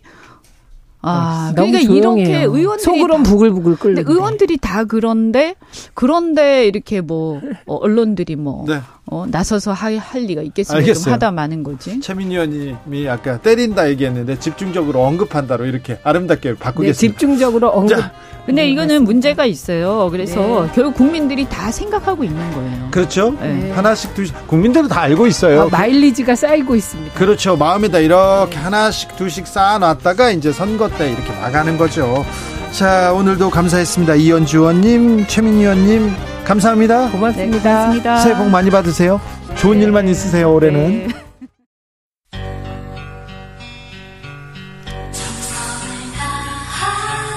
정성을 다하는 국민의 방송 KBS 주진우 라이브 그냥 그렇다고요.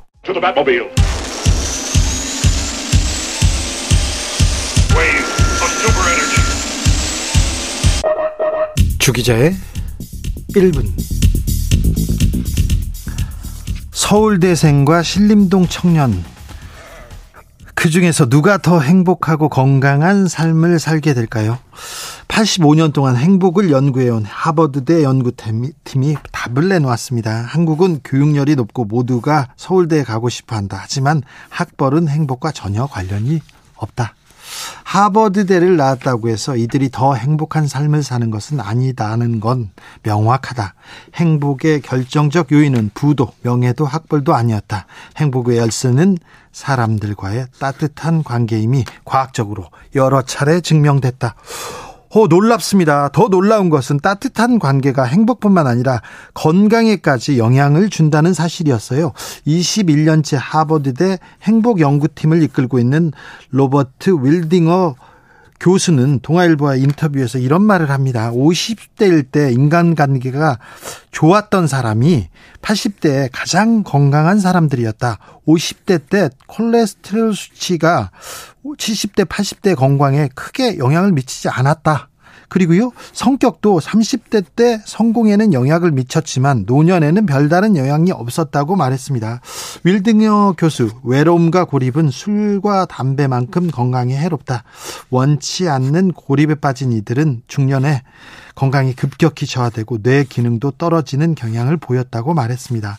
85년 어, 동안 연구했기 때문에 이거 믿을만 할 것 같습니다. 하버드대에서 또 연구했으니까 어, 좀 어, 신빙성이 있는 것 같습니다. 나쁜 사람 전성시대라고 합니다. 혐오와 저주 그리고 거짓말로 높은 자리에 오르는 사람들 많습니다. 반칙하고 빨리 가는 사람들도 많습니다. 하지만 방향이 잘못됐습니다. 행복과 멀어질 뿐입니다. 새해에는 가족, 친구, 주변 사람들 그리고 사회에 잘 하는 사람이 됐으면 합니다. 더 배려하고 더 베풀면서요. 선한 영향, 영향력을 믿습니다. 착하게 살면 손해 보는 게 아니라는 걸 보여줄 수 있다고요. 좋은 사람이 되면 건강해집니다. 그리고 무엇보다도 행복해진다고 하지 않습니까? 지금까지 주기자의 1분이었습니다.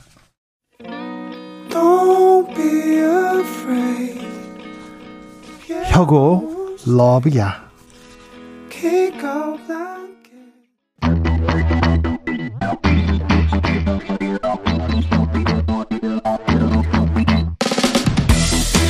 오늘부터 매달 첫 월요일은 국민의힘 하태경 의원과 함께 핫한 정치 숲부터 나무까지 표정과 몸짓 느낌까지 정치의 모든 것 모든 면을 깐깐하고 꼼꼼하게 들여다봅니다. 하태경의 정치 현미경.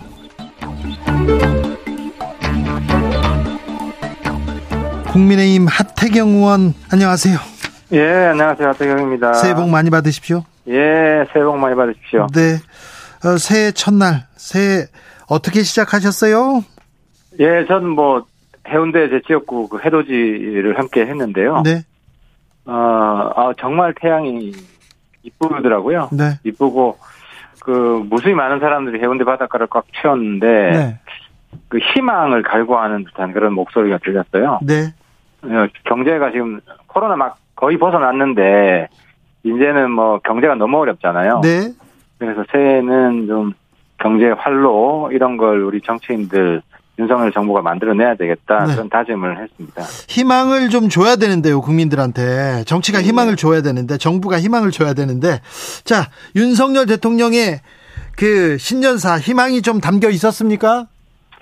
저는 대통령이 좀 메시지 이 선택과 집중을 좀 잘했다고 보는데요. 네. 그 뭐 비교할 건 아니지만 북한 신년사 같으면 그 백화점식이잖아요. 네. 뭐 내부 경제, 외교, 뭐 정치, 사회, 경제, 문화 이렇게 다 넣잖아요. 네.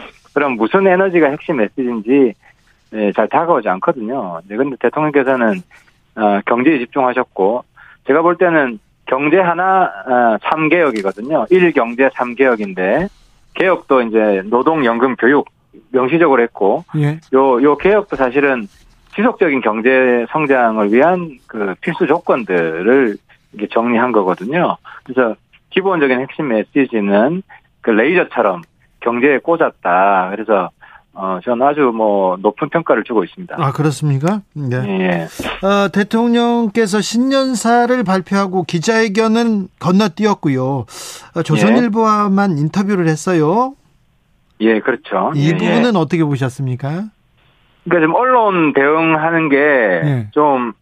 약간 오락가락하는 것 같아요. 그러니까 그 지난해에는 도어 스태핑 해가지고 네. 매일매일 이제 사실 전체 기자들하고 기자회견 하듯이 네. 예, 일일 기자회견을 했었잖아요. 네. 어, 그래서 제가 도어 스태핑은 메시지 집중 관리에 도움이 안 된다. 이걸 네. 중단해라고 요청을 했고 사실상 중단한 건 잘 된 것 같아요. 네. 그래서 올해는 어, 언론 대응을 이제 어떻게 할 것인가 지금 뭐 종합적인 플랜을 짜는 것 같은데 작년에는 너무 과잉 기자회견을 어, 했고 네. 올해는 이제 조선일보 하나만 선택해 저도 좀 아쉬웠어요. 좀 더 많은 언론이 신년이기 때문에 네. 좀더 많은 언론과 같이 기자회견을 해서 네. 국민 포용 통합의 메시지를 주는 것도 그런 다수 언론과 하느냐 하나의 언론과 하느냐에 따라서 그 해석이 달라질 수 있기 때문에 아쉬웠는데 네. 앞으로는 네. 어, 좀더 많은 언론 그리고 어, 좀 더 진보 언론이라고 하는 그 매체하고도 어, 인터뷰를 좀 많이 했으면 좋겠습니다. 네. 오락가락 하는데 그래도 언론 대응도 좀 나아지고 있습니까? 작년보다 낫습니까? 어, 메시지 관리 차원에서는 훨씬 낫죠. 왜냐하면 지금이 경제 위기이기 때문에 네. 그 정부가 대통령이 원하는 메시지를 국민들한테 전달하고 그걸 집중 관리하는 게 굉장히 중요하거든요. 중요하죠. 예, 그런데 이제 많은 언론들하고 이제 실시간 그 기자회견을 하다 보면은 이제 변주 걸리는 메시지들이 많이 나오잖아요. 그렇죠. 표현이라든지 그렇죠. 오해받을 네. 거. 그러면 이제 국민 에너지를 하나로 응축시키는데 네. 그리고 정부의 방침을 정확히 알리는데 이게 딱 혼선을 초래할 수 있기 때문에 저는 메시지 혼선이 없었다는 점에서는 이번 기자회견 어 저는 긍정적으로 평가를 하지만 좀 더 국민 통합적 차원에서 어 진보 이런 중도 같이 했었다면 네. 더 좋았을 것이다 하는 생각을 합니다. 국민 통합 그 협치 이런 부분은 조금 부족한 것 같아요. 오늘 저 신년 인사회에도 민주당 지도부만 안 왔어요. 그건 저는 민주당 잘못 같아요. 왜냐하면 뭐 민주당에는 뭐 정무수석이 전화 안 했는데 정의당에는 전화했고 그건 아니잖아요. 정의당 왔잖아요. 네. 그러니까 야당이 다 안 왔다면 뭐 윤석열 정부를 비판할 수도 있겠지만 민주당만 안 왔거든요. 그래서 민주당에서 무시한 건 아닌가. 저는 사실 오늘 굉장히 좋았어요. 왜냐하면 그 의원들뿐만 아니라 장관 그리고 그 이제 청장, 처장 네. 이런 분들 어, 굉장히 많이 왔거든요. 그리고 이제 대법관, 헌법재판소장 평소에 뵙기 힘든 분이에요. 국회의원들도 네. 그런 분들하고도 아, 약간 약간 담소를 나누고 또 제가 이제 진행하고 있는 여러 가지 이슈들 관련해서 해당 부처 바로바로 바로 물어보고 즉답 받고 그래서 굉장히 좋았는데 민주당이 좀 더 소통하려는 노력을 네. 저는 민주당이 해야 된다고 생각을 합니다. 왜 안 하는지 나는 이해를 못하겠어요. 대통령실에서 정무수석이나 정무비서관이 뭐 전화를 하거나 찾아갈 수도 있었잖아요. 아 그러니까 정의당은 그렇게 했는데 민주당만 안 했다면 뭐 그게 비판받을 수 있겠지만 그건 네. 아닌 것 같고 우리 당에도 뭐 찾아오거나 그러진 않았거든요. 네. 그러니까 그 어쨌든 민주당이 모르고 안 왔다는 거는 그거는 누가 어느 국민들이 그걸 믿겠습니까? 알면서도 무시한 거라고 봐야죠. 어, 자 오, 오늘이요. 어, 네. 기자회견에서 아, 기자회견이 아닙니다. 조선일보 인터뷰에서 한미가 네. 미국의 핵 전력을 공동으로 기획 공동으로 연습한다 이런 발언이 나왔는데 네. 어, 오랫동안 정보위원으로 활동하셨고 이 부분에 조금 그 조회가 깊으셔서요. 한반도 어, 핵전력 미국의 핵전력 한반도의 배치 전개 이 부분에 대해서는 어떻게 봐야 됩니까?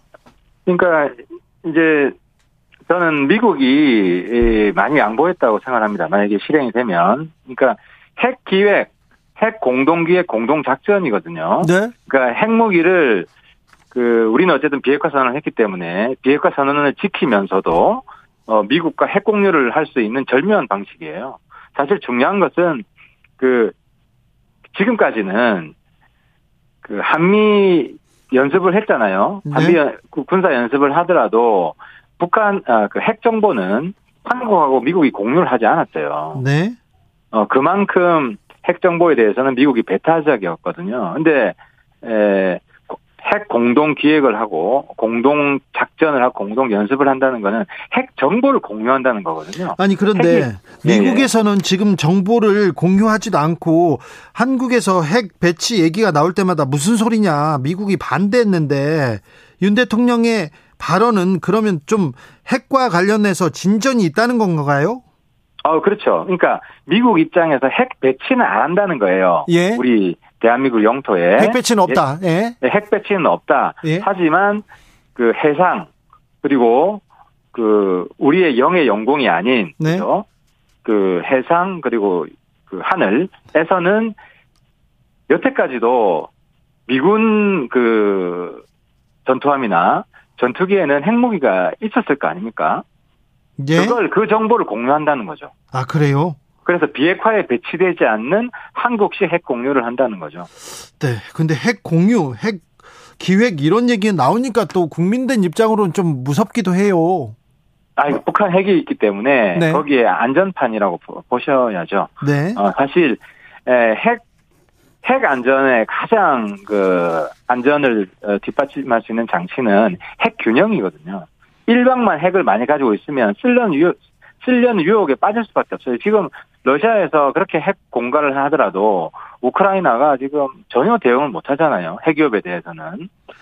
어, 근데 어쨌든 북한 핵기업에 대해서 우리 안전판이 필요하고 만약에 핵 공동작전, 핵 공동연습 이런 것도 안 하게 되면 한국 내에 고, 단독 핵무장 목소리가 더 커질 수밖에 없어요. 그래서 단독 핵무장을 막기 위해서라도 이런 음. 공동 핵, 핵 공동 작전, 공동 기획, 공동 연습 네. 네. 이게 꼭 필요하다고 저는 생각을 합니다. 알겠습니다. 단독 핵무장은 막아야 됩니까? 아우 단독 핵무장 하면요 우리가 북한처럼 고립돼요. 알겠습니다. 네. 네 중국하고도 무역 끊기고 그냥 바로 IMF 측가가 옵니다. 네네 네. 알겠습니다. 네. 어, 뭐, 이 부분에 대해서는 거의 최고 전문가이기 때문에 정보위원 활동 오래 하셨고요. 외통위 소속으로 북한 핵 그리고 북한 문제에 대해서는 국민의힘에서 최고 전문가이기 때문에 좀 자세하게 물어봤습니다. 어, 무인기, 북한 무인기 대응 논란에 대해서는 어떻게 보셨어요?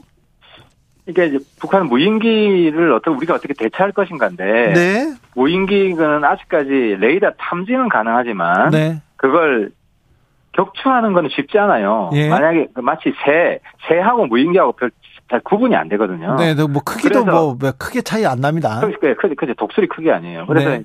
이게 응징하는 방법이 우리가 더 많이 보내는 거예요. 아, 그래요? 예, 무인기, 왜냐면 우리가 이제 그 무기 장착을 안 하고 사실 카메라 무인기거든요. 네. 이제 정찰, 카메라 네. 무인기를 보내는데 우리가 가서 훨씬 더 많은 걸 찍어 온다. 예. 이렇게 하면 북한이 엄청 손해를 보잖아요. 북한이 찍어오는 건 별로 안 되는데. 아니 근데 북한에서 보냈다고 우리도 막 보내고 그러면 그러다가 정치적 어 정치적으로 계속 보내다 이렇게 군사적 갈등이나 충돌로 이어질까봐 그게 걱정이죠. 아니 카메라 보낸다고 그 공격하면 그 미친 정권이죠. 그래요? 그잖아요. 그렇죠. 카메라 우리가 저 그건 선언을 해야죠. 우리는 카메라만 보낸다. 아니 근데 북한은, 북한도 네. 북한도 카메라만 보냈잖아요. 어, 북한이 보냈을 때 우리도 뭐 총도 쏘고 사격도 하고 어, 전투기도 보냈지 않습니까? 아, 그건 북한에 보내는 게 아니에요. 아니, 그러니까 대응하려고. 우리 안에서, 음. 우리 안에서 이제 격추시키는 거고. 네. 어, 근데 이제 이거를 막는 방법이. 예. 이열치열 이런 말도 있지만은. 네. 무인기에는 무인기로 대응하고, 삐라에는 삐라로 대응하고. 예. 그래서 더 큰 손해를 본다고 북한이 자각을 해야. 네. 자제를 하지.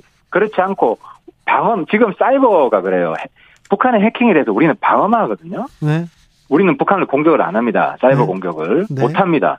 그렇기 때문에 일방적으로 당황해하고 매년 사이버 어, 공격이 늘어나고 있어요. 예. 그래서 그 응징을 해서 북한을 아프게 해야 북한이 못하지 이게 안보의 기본 수칙입니다. 알겠습니다. 네.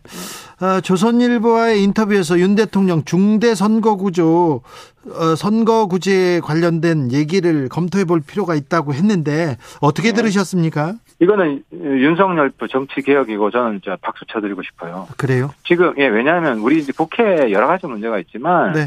가장 큰 게 소선거구제의 병폐가 드러나고 있는데 그렇습니다. 소선거, 예, 소선거구제 하면 크게 두 가지 병폐가 있다. 하나는 골목 정치, 네. 또 하나는 어, 지역 정치, 영호남, 네. 영호남 지역 정치. 그 거의 뭐 저 한쪽은 한쪽은 민주당, 한쪽은 국민의힘 일색화가 되잖아요. 예. 그리고 골목 정치는 소선거구제는 선거 구민이 유권자가 그렇게 많지 않기 때문에 네. 꼴목만 누비는 거예요. 네. 사실 국회의원은 국가 국민을 위해서 있으라는 건데 알겠습니다. 국회의원이 시의원, 구의원하고 구분이 안 되는 거거든요. 아, 예. 선거구를 키워야 예. 국가 국민을 위한 국회의원이 더 많이 나오고 예. 어 그게 그렇게 되는 게 이제 정치가 예. 국가를 위한 국민을 위한 정치로 자리 잡는 거죠. 알겠습니다. 골목 정치. 네. 저 의원님 윤 대통령이 한동훈 당 대표 너무 이르다 이런 얘기도 했는데 한동훈 한동훈 국민의힘에서 좀 얘기가 나옵니까? 아니 이제 윤 대통령은 한동훈 그 장관보다는 정치 선배잖아요. 그렇게 길진 않지만 몇 개월 선배인데요. 아 그래도 중요하죠. 왜냐하면 압축적으로 네. 어, 엄청난 그 심화 학습을 했잖아요. 네네. 네. 국, 국회의원 뭐 10년 하는 것 이상으로 짧은 시간에 했고. 네. 그래서 뭐 조언을 하신 걸 거고. 그리고 이제, 어, 이제 한동훈 장관이 이제 지지율이 많이 나오잖아요. 네. 그거는 민심을 잘 반영하는 것 같아요. 이제, 어, 권력 범죄. 예. 지방 정권이든 중앙 정권이든 권력 범죄에 대해서는 단호하게 대처하라 하는 게 지금 민심인 것이고, 한 장관이 지금 잘하고 있잖아요. 그, 그리고 국민들은 민주당만 이렇게 너무 잡, 잡는 거 아니냐 그게 아니거든요. 우리 당도 지금 구속 국회의원 중에 실형받고 구속돼 있는 사람도 있고 그리고 압수수색 당하고 있는 사람도 있고 그래서 여야 지금 같이 그 부패 정치 부패 범죄에 대해서는 단호하게 대응하고 있거든요. 지금 그런 게 지금 높은 평가를 받고 있는 아 그래요. 검찰이 여야 지금 공정하게 단호하게 대처하고 있습니까? 어 우리 당도 지금 이제 많이 안 알려진 것 같아요 언론엔 제가 뭐 그분 실명을 언급하기는 좀 그렇고요. 예. 찾아보시면 네. 우리 당 의원들 중에도 어 지금 뭐 감옥살이 하고 네. 어 의원직도 나라 아, 출당 아직 최종심은 아니기 아니죠. 네. 출당되고 뭐 이런 사례들이 있습니다. 압수수색 건도 여러 여러 건이 있고요. 국민들은 검찰이 공정한가 여기에 의심을 품고 있는 사람들도 좀 있습니다. 많이 있습니다. 저 지금요 국민의힘 전당대회 한층 네. 지금 달아오르고 있는 것 같은데요. 예, 예. 어, 어떻게 보고 계십니까? 룰 개정 이후에 선거 구도 좀 변화가 좀 보입니까? 저는 사실 100% 당원 룰로 바꾸는 것에 대해서 반대를 했고요. 예. 왜냐하면 이게 사실 그 우파 정의당 됩니다. 사실 정의당이 100% 100% 당원제, 당원 투표제잖아요. 네네. 근데 정의당이 확장성이 굉장히 떨어지잖아요. 네. 자기 세계 안에만 맴도 얼고 있고. 그래서 우리 당도 이런 식으로 계속 가면 딱 우파 정의당 영원히 권력을 잡을 수 없는 정당이 된다 이런 걱정이 있는데 어쨌든 이번엔 100% 당원으로 정해졌기 때문에 아무 당심에서 좀 인기가 있는 이런 분들이 출마를 많이 하시겠죠. 또 유력하고. 그래요? 예. 아, 유승민 의원, 유승민 전 의원 지금 막으려고 이렇게 바꾼 거 아니냐 이렇게 얘기하는 분들도 많은데요. 아, 유승민 의원이 상당히 불리하죠. 네. 어, 실제로 지난번 경기도 어, 지사 경선에서 5대 5 룰이었잖아요. 네. 그때 당원 투표에서 아마 8대 1로 졌을 겁니다. 1대 1 구도에서는. 그러니까 네. 만약 결선 투표로 가게 되면, 예. 어, 거의 어렵다. 결선 투표제까지 이번에 도움이 됐, 아, 도입이 됐잖아요. 네. 아마 그래서 유승민 전 의원께서도 아마 고민이 상당히 많으실 겁니다. 왜냐하면 체급이 그 전당대회 참가에만 의의를 두는 그런 체급은 아니잖아요. 그렇죠. 네, 당선 가능성을 안볼 수가 없고 네. 당선 가능성은 7대 3에도 어려워요. 당신 70, 민심 30에도 쉽지 않은데 지금 당신 100%가 됐기 때문에 더 어렵고 아마 결선 투표 2, 2등 하나도 못 들어갈 수 있거든요. 왜냐하면 최근에 보수 지지층 여론조사 보면 네. 2등 안에도 못 들어가잖아요. 근데 유승민 전 의원 주진우 라이브에 오셔가지고 룰이 불리하다고 네. 해서 출마 안 하는 결심을 하지는 않겠다 이런 얘기도 하셨는데 고민이 좀 깊을 것 같아요. 마지막까지 고민을 많이 하실 것 같아요. 네. 그러니까 출마하라는 목소리도 있지만 네. 또뭐 결승에도 못 올라가는 리스크도 있기 때문에 네. 어, 상당히 뭐 아무튼 힘드실 것 같습니다. 연, 연말에 이준석 전 대표가 문자를 하나 공개했어요. 황교안 네. 후보께서 당대표 후보께서 바른미래당 출신 암덩어리 도려내야 한다 이런 문자 공개했다는데 어떻게 보셨습니까? 그 황교안 대표가 그런 말씀을 하실 자격은 없죠. 왜냐하면 그분이 선거를 이기기 위해서 어, 통합을 주도하셨어요. 아 예. 어 그분이 당 대표일 때. 아, 바른미래당 네, 통합 주도하셨죠. 주도하셨어요. 그리고 바른 미래당 내에서는 사실 통합에 반대하는 분들도 꽤 있었어요. 네. 어, 그래서 본인 반성부터 하셔야 될 것 같아요. 알겠습니다. 예, 예, 예. 음, 지금 당내 분위기는 어떻게 흘러갑니까? 윤심 마케팅이 있습니다. 또 김장연대 같은 얘기도 나오는데 어떤 분이 이렇게 예, 좀 눈에 띄? 그러니까 이 윤심을 항상 여당은 대통령 마음을 많이 팔죠. 예. 윤심을 파는데 그럼 최근에도 보면은 그 네, 공천을 뭐 어떤 식으로 할 거다. 이런 뭐 누군 자를 거다 이런 이게 윤심이다 이런 이야기도 있잖아요. 네. 근데 다 헛다리 짚은 게 지금 대통령께서는 소선구제 자체를 뒤엎, 으려고 하는 거 아닙니까? 그러니까 소선구제가 중대선거구제로 가면 네. 지금 당협위원장 거의 의미가 없습니다. 근데 그렇, 그렇게 갈까요? 거기까지 정치개혁안이 아, 나올 수 있을까요? 아, 왜냐하면 이번에 굉장히 가능성이 꽤 높은 게 예. 기존 선거 제도가 뭔지 아시죠? 그 준연동형. 예. 비례대표. 예. 그거는 이미 실패한 제도고 그렇죠. 또 위성정당 할 수 없잖아요. 네. 그래서 이건 바뀔 수밖에 없거든요. 아, 바꿔야죠. 네, 바뀔 수밖에 없고 민주당은 준연동형에 대해서 밀어붙였잖아요. 근데 준연동형이 그 양당제를 폐를 덜자 지역 정치 폐를 극복하자 이런 거잖아요. 네. 그러니까 민주당은 중대선거구제를 반대할 명분이 없어요. 네. 아, 그죠? 그렇죠. 민주당 내에서도 지금 주장하는 사람들 많습니다. 어, 국회의장도 그렇죠. 그렇고. 근데 우리 지금 대통령께서 말씀하셔서 여당도 반대하기 어렵습니다. 네. 누가 그거 큰 목소리로 반대할 수 있겠습니까? 여당에서.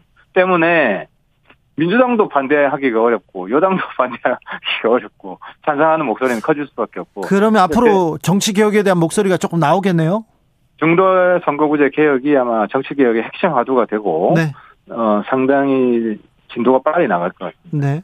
당권 주자들 오늘 아, 대통령 만난 다음에 다 TK로 가가지고 내가 못해 TK다 아니다 원조 TK는 나다 이렇게 다 TK한테 호소하고 있던데 어떻게 보셨습니까? 그러니까 당원 100% 지금 선거룰 때문에 TK 영남에 당원이 많거든요. 예. 그러니까 이제 영남 당심에 호소를 하는 건데, 근데 이제 중대 선거구제에서 이기기 위해서는 민심 비중을 높여야 됩니다. 그래서 음. 이번 전당대회 룰은 100% 당원으로 돼 있지만 다음에 국회의원 공천을 위해서도 경선을 할 거 아닙니까? 예?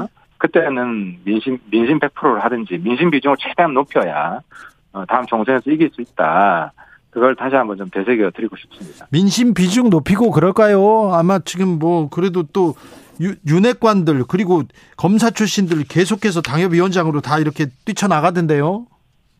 그러니까 그게 뭐 크게 효과가 없다는 거죠. 중대선거구제로 바뀌게 되면 네. 어, 그 우리 당, 당협위원장만 공천받는 게 아니라 우리 당 내에서도 후보가 두세 명 될 수, 될 수 있거든요. 네. 지금 구, 구의원 선거가 그렇게 돼 있잖아요. 네. 그래서 누가 국민들한테 잘 통하냐. 네. 아, 그, 그건 영남도 마찬가지입니다. 공천 받으면 무조건 당선인 시대가 지나가는 거거든요. 네.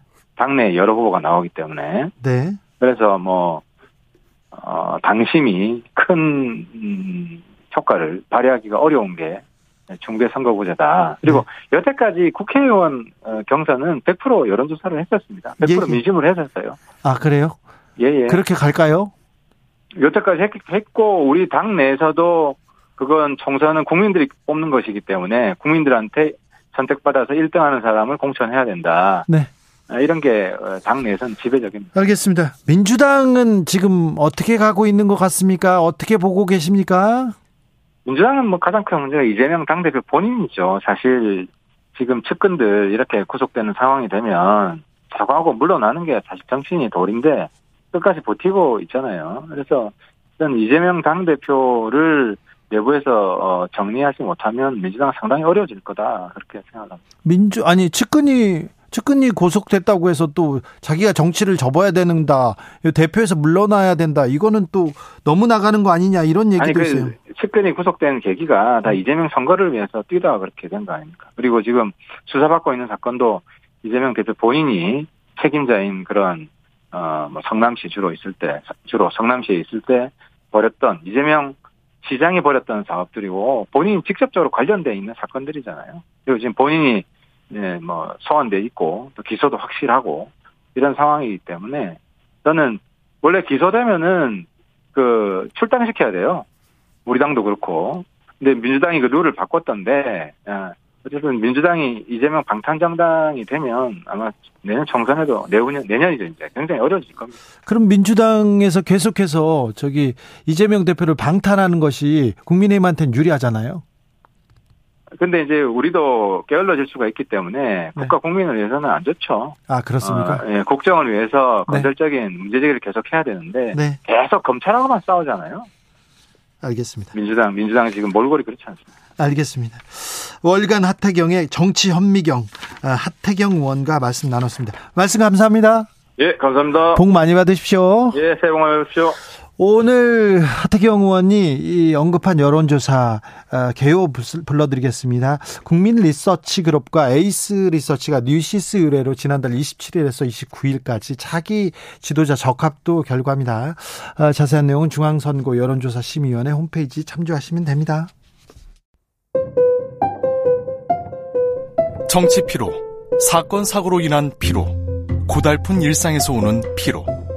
오늘 시사하셨습니까? 경험해 보세요. 들은 날과 안 들은 날의 차이. 여러분의 피로를 날려줄 저녁 한 끼 시사. 추진우 라이브.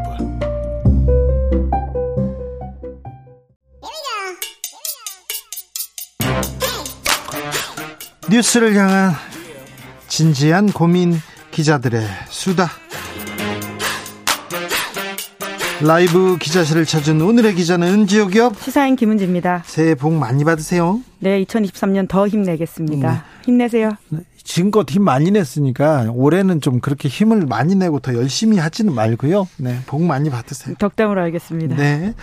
음, 첫 번째 뉴스부터 가보겠습니다. 네, 윤석열 대통령이 어제 2023년 신년사를 발표했습니다. 신년 기자회견을 안 하고 신년사를 발표하고 갔습니다. 네, 그래서 대통령실 관계자가 언론에 밝히기를 그 이유를 이렇게 말했습니다. 다른 순서들 없이 대통령 메시지에만 온전히 집중하자는 뜻에서 그렇게 했다라는 것인데요.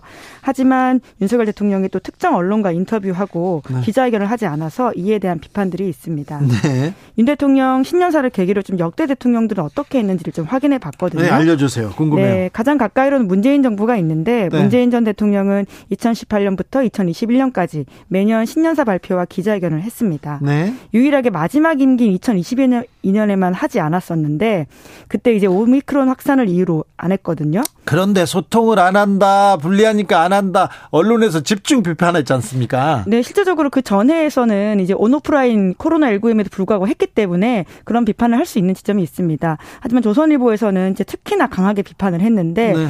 이제 비겁하다라는 취지의 사설을 쓰기도 어, 했습니다. 왜요? 기자회견 안 했다고요? 네, 이제 상황이 궁해지자, 그러니까 안 좋을 때는 기자회견 안 하고 좋을 때만 기자회견 한다 이런 취지의 비판이었던 것으로 보입니다. 비겁하다고 얘기했어요? 기자회견 안 했는데? 네, 사설 제목이 실제로 그렇습니다. 상황 어렵다고 신년 회견 안 한다는 문 끝까지 비겁할 건가? 이런 제목이고요. 내용도 그런 취지입니다. 근데 이 내용을 저기 그 윤석열 대통령한테도 좀 똑같이 좀 비슷한 잣대로는 이렇게 해야 될 거 아니에요. 하기야 뭐 조선일보가 인터뷰를 해줬으니까. 네. 박근혜 전 대통령도 신년 기자회견 했죠. 네, 그렇습니다. 그때만 하더라도 대통령 임기가 2월 달에 시작했거든요. 네. 그래서 2013년부터 이제 카운팅을 해봤는데요. 네. 2010, 2014년, 15년, 16년 모두 다 신년사 발표와 기자회견을 했고요. 다만 이제 탄핵안이 국회에서 가결된 이후에 헌재 결정 기다리고 있던 2017년 1월에는 대통령으로서 자격이 좀 애매하지 않습니까? 네. 그럼에도 불구하고 기자회견을 했습니다. 이제 그래서 좀 그에 대한 비판도 있긴 있었는데 그때 기억납니다. 어떻게 했냐면요. 기자들 다 와가지고 기자들이 두 손을 공손하게 모으면서 기자회견을 좀 하고 했었죠. 네, 그 사진이 좀 유명해지긴 했었는데 또 공교롭게도 그런 장면이 포착이 돼서 좀 그랬던 것 같은데 박근혜 대통령 임기 때만 하더라도 특히나 이제 온라인에는 사전 대본이다라고 하는 것이 떠돌아다니기도 했었습니다. 질문 질문하고 답변 순서가 다 정해져 있어서 언론사들끼리 이렇게 봅니다. 누구 어, 방송사, 신문사, 뭐 통신사 이렇게 이렇게 이렇게 1번 어떤 질문, 2번 어떤 질문, 3번 이렇게 했는데 재밌는 거는요. 재밌는 건 3번 질문자가 정해져 있어요. 3번 질문자가 정해져 있습니다. SBS 이렇게 정해졌어요. 그런데 2번 때도 손을 들어요, 그분이. 그분이 손을 들어가지고 이거 연기잖아요. 이건 네, 당시 이제 그런 비판이 예, 있었죠. 배구 시간 차도 네. 아니고 옆에서 가, 그냥 트릭으로 떠주는 거 이거 연기다 이런 비판이 그때 있었죠. 네, 2008년 이제 박, 이명박 전 대통령 때로 돌아가면요, 이 전 대통령은 당선인 신분에서만 신년 기자회견했습니다. 네. 1월 2008년 1월 달에 당선자 신분으로서는 했었는데 오히려 정작 자기 임기 5년 동안에 하지 않아서 또 비판이 있었고요. 그 대신 이명박 전 대통령 KBS에서 라디오를 아침마다 하셔가지고 네, 아침마다는 아니죠. 내일은 아니고 노변 정담이라고 해서 네. 정례적으로 네. 했었습니다. 네, 네, 계속해서 그 네. 얘기를 하셨죠. 자, 그런데 대통령 신년 기자회견 언제부터 시작된 건가요? 네, 박정희 대통령 1968년부터 시작됐다라고 하는데 이제 그때도 아까 말씀하신 것처럼 사전에 기자들한테 좀 질문을 배당하는 형식으로 사전 각본이다 이런 비판들이 있었고요. 그마저도 전두환 정권 들어서는 아예 없앴습니다. 네. 신년 국정연설만 했는데 19 1985년부터 다시 좀 부활을 했지만 여전히 좀 정해진 대로 했다라는 비판이 있습니다. 네.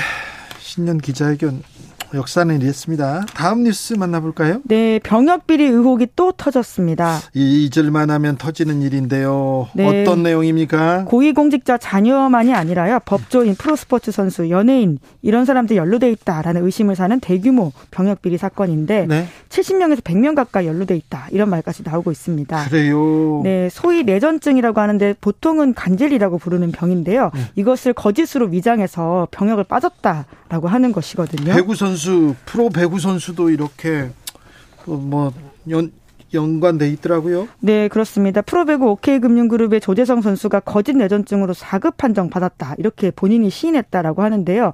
1인당 수천만 원씩 돈 받아가지고는 일종의 그 병역 기록을 조작해줬다라는 의심들이 있는데 네. 이에 대해서 검찰에서는 대규모로 좀 팀을 꾸려가지고 네. 수사에 나서겠다. 이렇게 밝히고 아직도 있습니다. 아직도 고위공직자, 재벌, 군 장성 아, 그런 사람들 병역 비리가 있다니 깜짝 놀랄 만한 일입니다.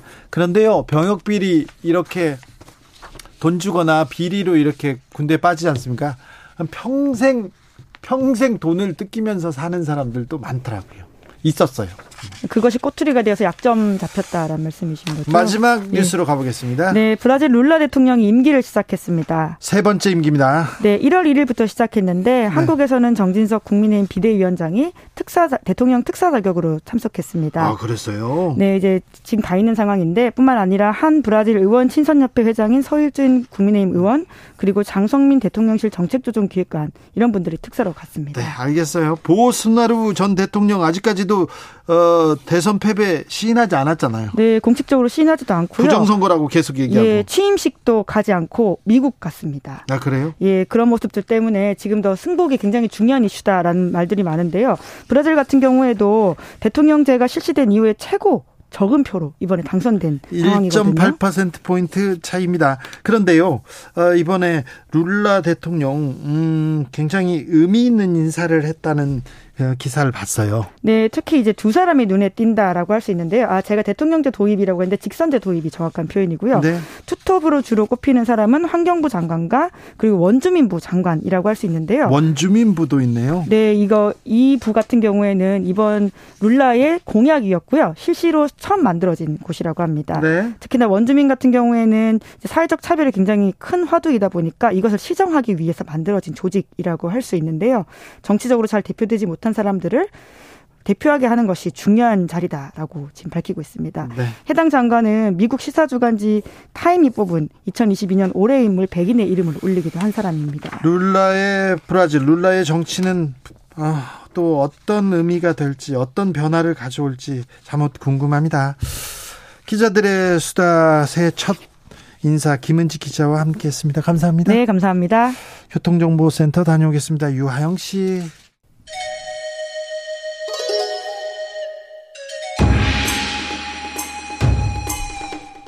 빛보다 빠르게 슉슉 바람보다 가볍게 슉슉. 경제 공부는 술술. 경제를 알아야 인생의 고수가 된다. 경공술.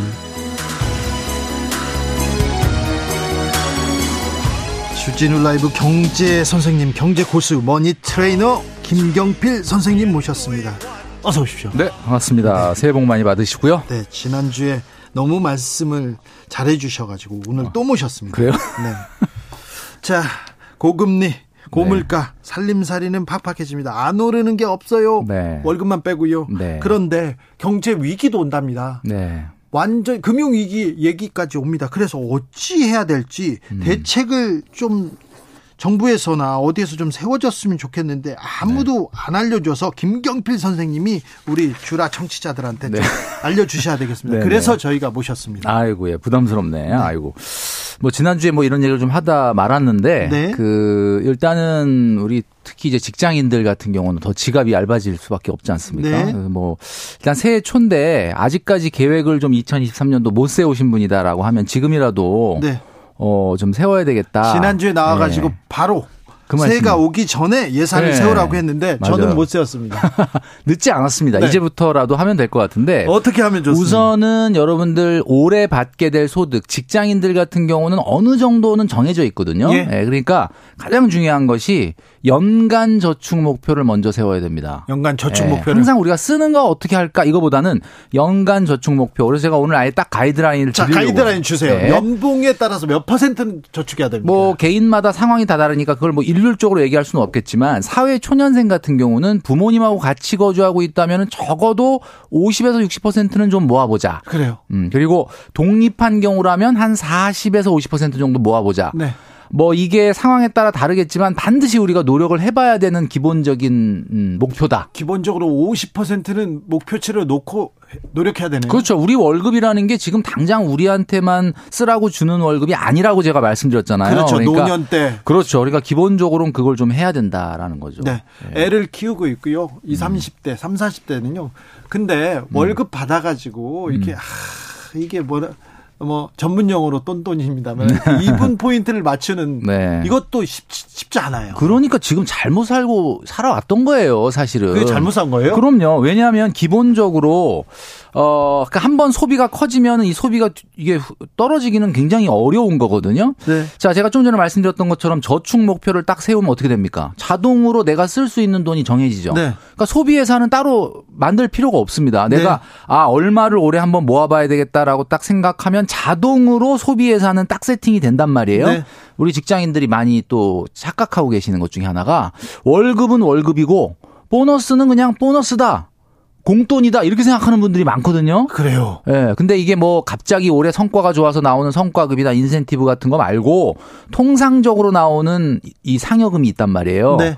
이거는 월급입니다. 그러니까 월급이요? 예, 이거는 그러니까 한마디로 말해서 통상적으로 항상 나오는 월급은요. 12달 12분의 1을 해 가지고 네. n분의 1을 해서 네. 어 월급에 더해서 생각을 해야 돼요. 그러니까 아 내가 350만 원이 월급이고 보너스가 1000만 원 나온다. 그러면 나는 월급이 350이고 아 이게 보너스는 공돈이네. 이게 아니고 네. 월급이 433만 원인 거예요. 그렇지. 그러니까 이렇게 생각하고 생활을 해야 되는데 네. 그게 아니니까 자꾸 펑크가 나는 거지. 네. 월 단위 또 주간 단위로도 좀 세분화해서 짜야 됩니까? 어, 아까 이제 제가 연간 목표를 세우라 그랬잖아요. 네. 연간 목표 세우면 연간 소비는 자동으로 세팅이 되는데 네. 이거를 12분의 1로 나누면 연간 저축 목표, 연간 소비 목표가 됩니다. 네. 그런데 그 연간 소비 목표 중에 우리가 월로 쓰는 게 있고 연으로 쓰는 게 있거든요. 네. 우리 기자님 같은 경우도 매달 똑같이 쓰는 돈이 있지만 네. 특정한 달에만 쓰는 돈이 있죠. 예를 들면 뭐 명절 그렇죠 명절이 옵니다 명절 어. 휴가 그럴 때는 맞아 여행 사람들이 네. 그다음에 뭐 예를 들면 생일 기념일 가정의 달 이런 이벤트 저는 명절 생일 이벤트 그런 건 안 챙기고요 아, 안 챙겨요? 비자금 네. 찾으러 갈 때 그때 막 이렇게 많이 어, 씁니다. 어쨌든 뭐 자동차 보험료를 낸다든지 이거는 매달 쓰는 건 아니잖아. 네네. 특정한 달에만 나잖아요. 근데 변수가 생깁니다. 네. 이렇게 계획을 세웠는데 음. 계획대로만 되면 좋죠. 음. 그런데 설이 다가옵니다. 음. 이럴 때는 또 안 쓸 수도 없잖아요. 그러니까 우리가 항상 제가 말씀드리는데 이게 참 답답한 게 뭐냐면요. 아니 눈에 뻔히 보이는 사건 사고가 있는데 왜 그걸 못 막죠? 그러니까 항상 항상 발생하는 사건 사고가 있잖아요. 예를 네. 들면 5월 달 되면 가정의 달이고 2월 되면 설이 오고 네. 가을 되면 추석이 오고 네. 여름엔 휴가를 가야 돼. 아 이거 매년 겪는 일인데 직장인들 많은 분들이 항상 그래요. 그때마다 펑크가 나. 그때가 나다 이거 어떡하냐. 나 이번에 가정의 달에 돈 펑크나. 아니 그 항상 예견된 사건 사고도 못 막으면 이거 어떡하라는 거냐. 자, 선생님 그러니까 네. 재정적으로 경제적으로 보면 설 음. 연휴 이런 데는 사건 사고군요. 이거는. 그렇죠. 우리 돈을 쓰는 데 있어서 이거는 사건 사고죠. 그렇죠. 명절은 사건 사고. 사건 사고들이 나타나도록 아예 딱 정해져 있는데 이거를 못 막는다? 이건 말이 안 되는 자, 거예요. 이번 설부터 좀 이 사고부터 좀 막 아야 되겠습니다. 어떻게 막느냐? 어떻게 막아야 돼? 자, 올해도 이제 설 있고 추석 있고 추석 휴가 있고 5월 가정의 달 있고 네. 그죠? 겨울에 또 뭐 겨울옷 사야 되고 네. 자동차 보험료 내고 이거 있잖아요. 그러니까 네.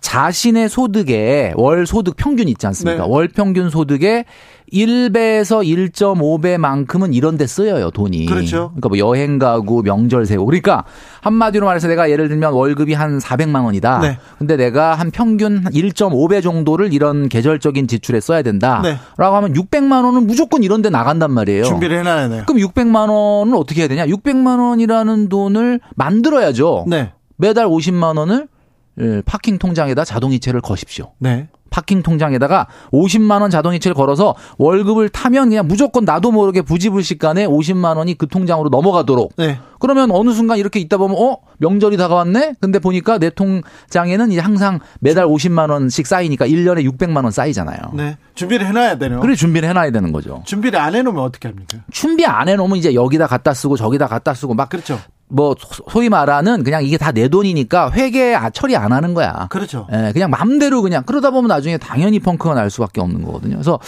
이게 우리가 어, 지난 시간에도 제가 말씀드렸지만은 월급은 공금인데 네. 왜 자꾸 공금을 갖다 회계 처리를 안 하고 횡령인데. 계획을 안 하고 이렇게 횡령을 하려고 그러는지. 알겠습니다. 그게 문제다. 자, 그러면요.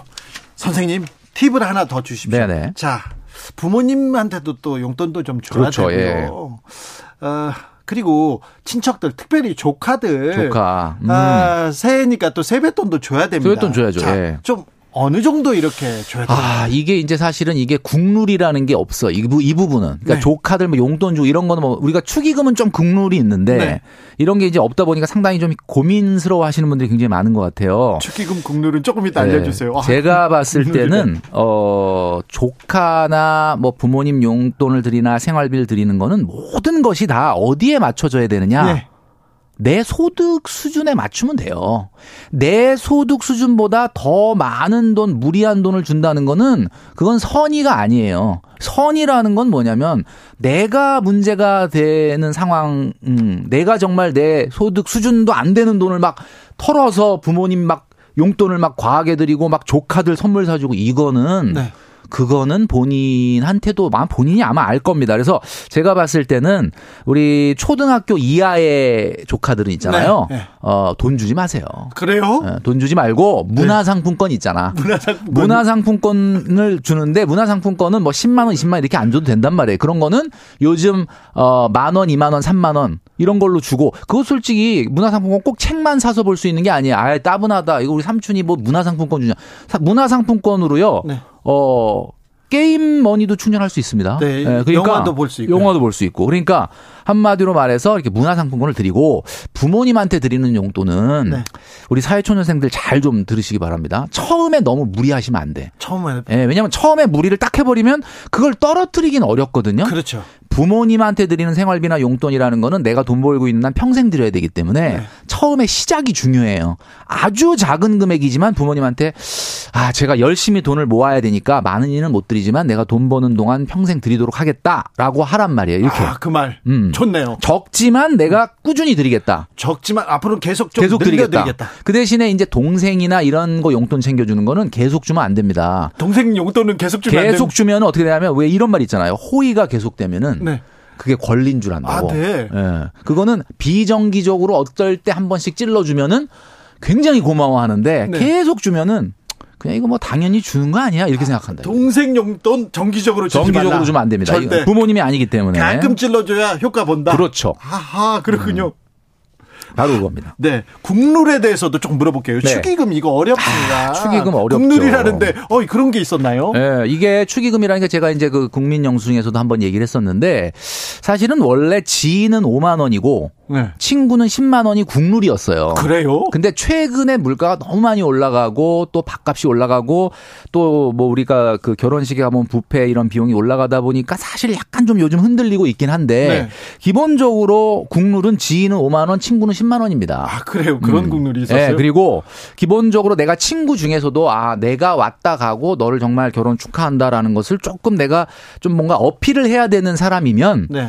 친구들이 내는 평균가를 이렇게 조사를 해 보시면 거의 가격이 나오잖아요. 시장 가격이. 네. 친구들 시장 아, 가격이. 친구들한테 얼마 냈냐고 어떻게 아이고, 물어봐요. 물어봐요. 얼마 하냐 이렇게 물어보면 딱 나오지 않습니까? 네. 흔히 얘기하는 전문 용어로 견적이 나온다 그러는데 네. 딱 나와요. 그러면 아 내가 이 친구한테는 조금 뭔가 어필해야 되겠다. 그럼 거기서 5만 원 더 하면 되는 거고. 5만 원만 더 5만 원만 더 하면 돼요. 그래요? 예, 네, 그럼 되고 어 그게 아니고 뭐 특별히 내가 우리 회사의 뭐 다른 부서의 어떤 그 동료인데 뭐 알기는 하는데 막 친하진 않다.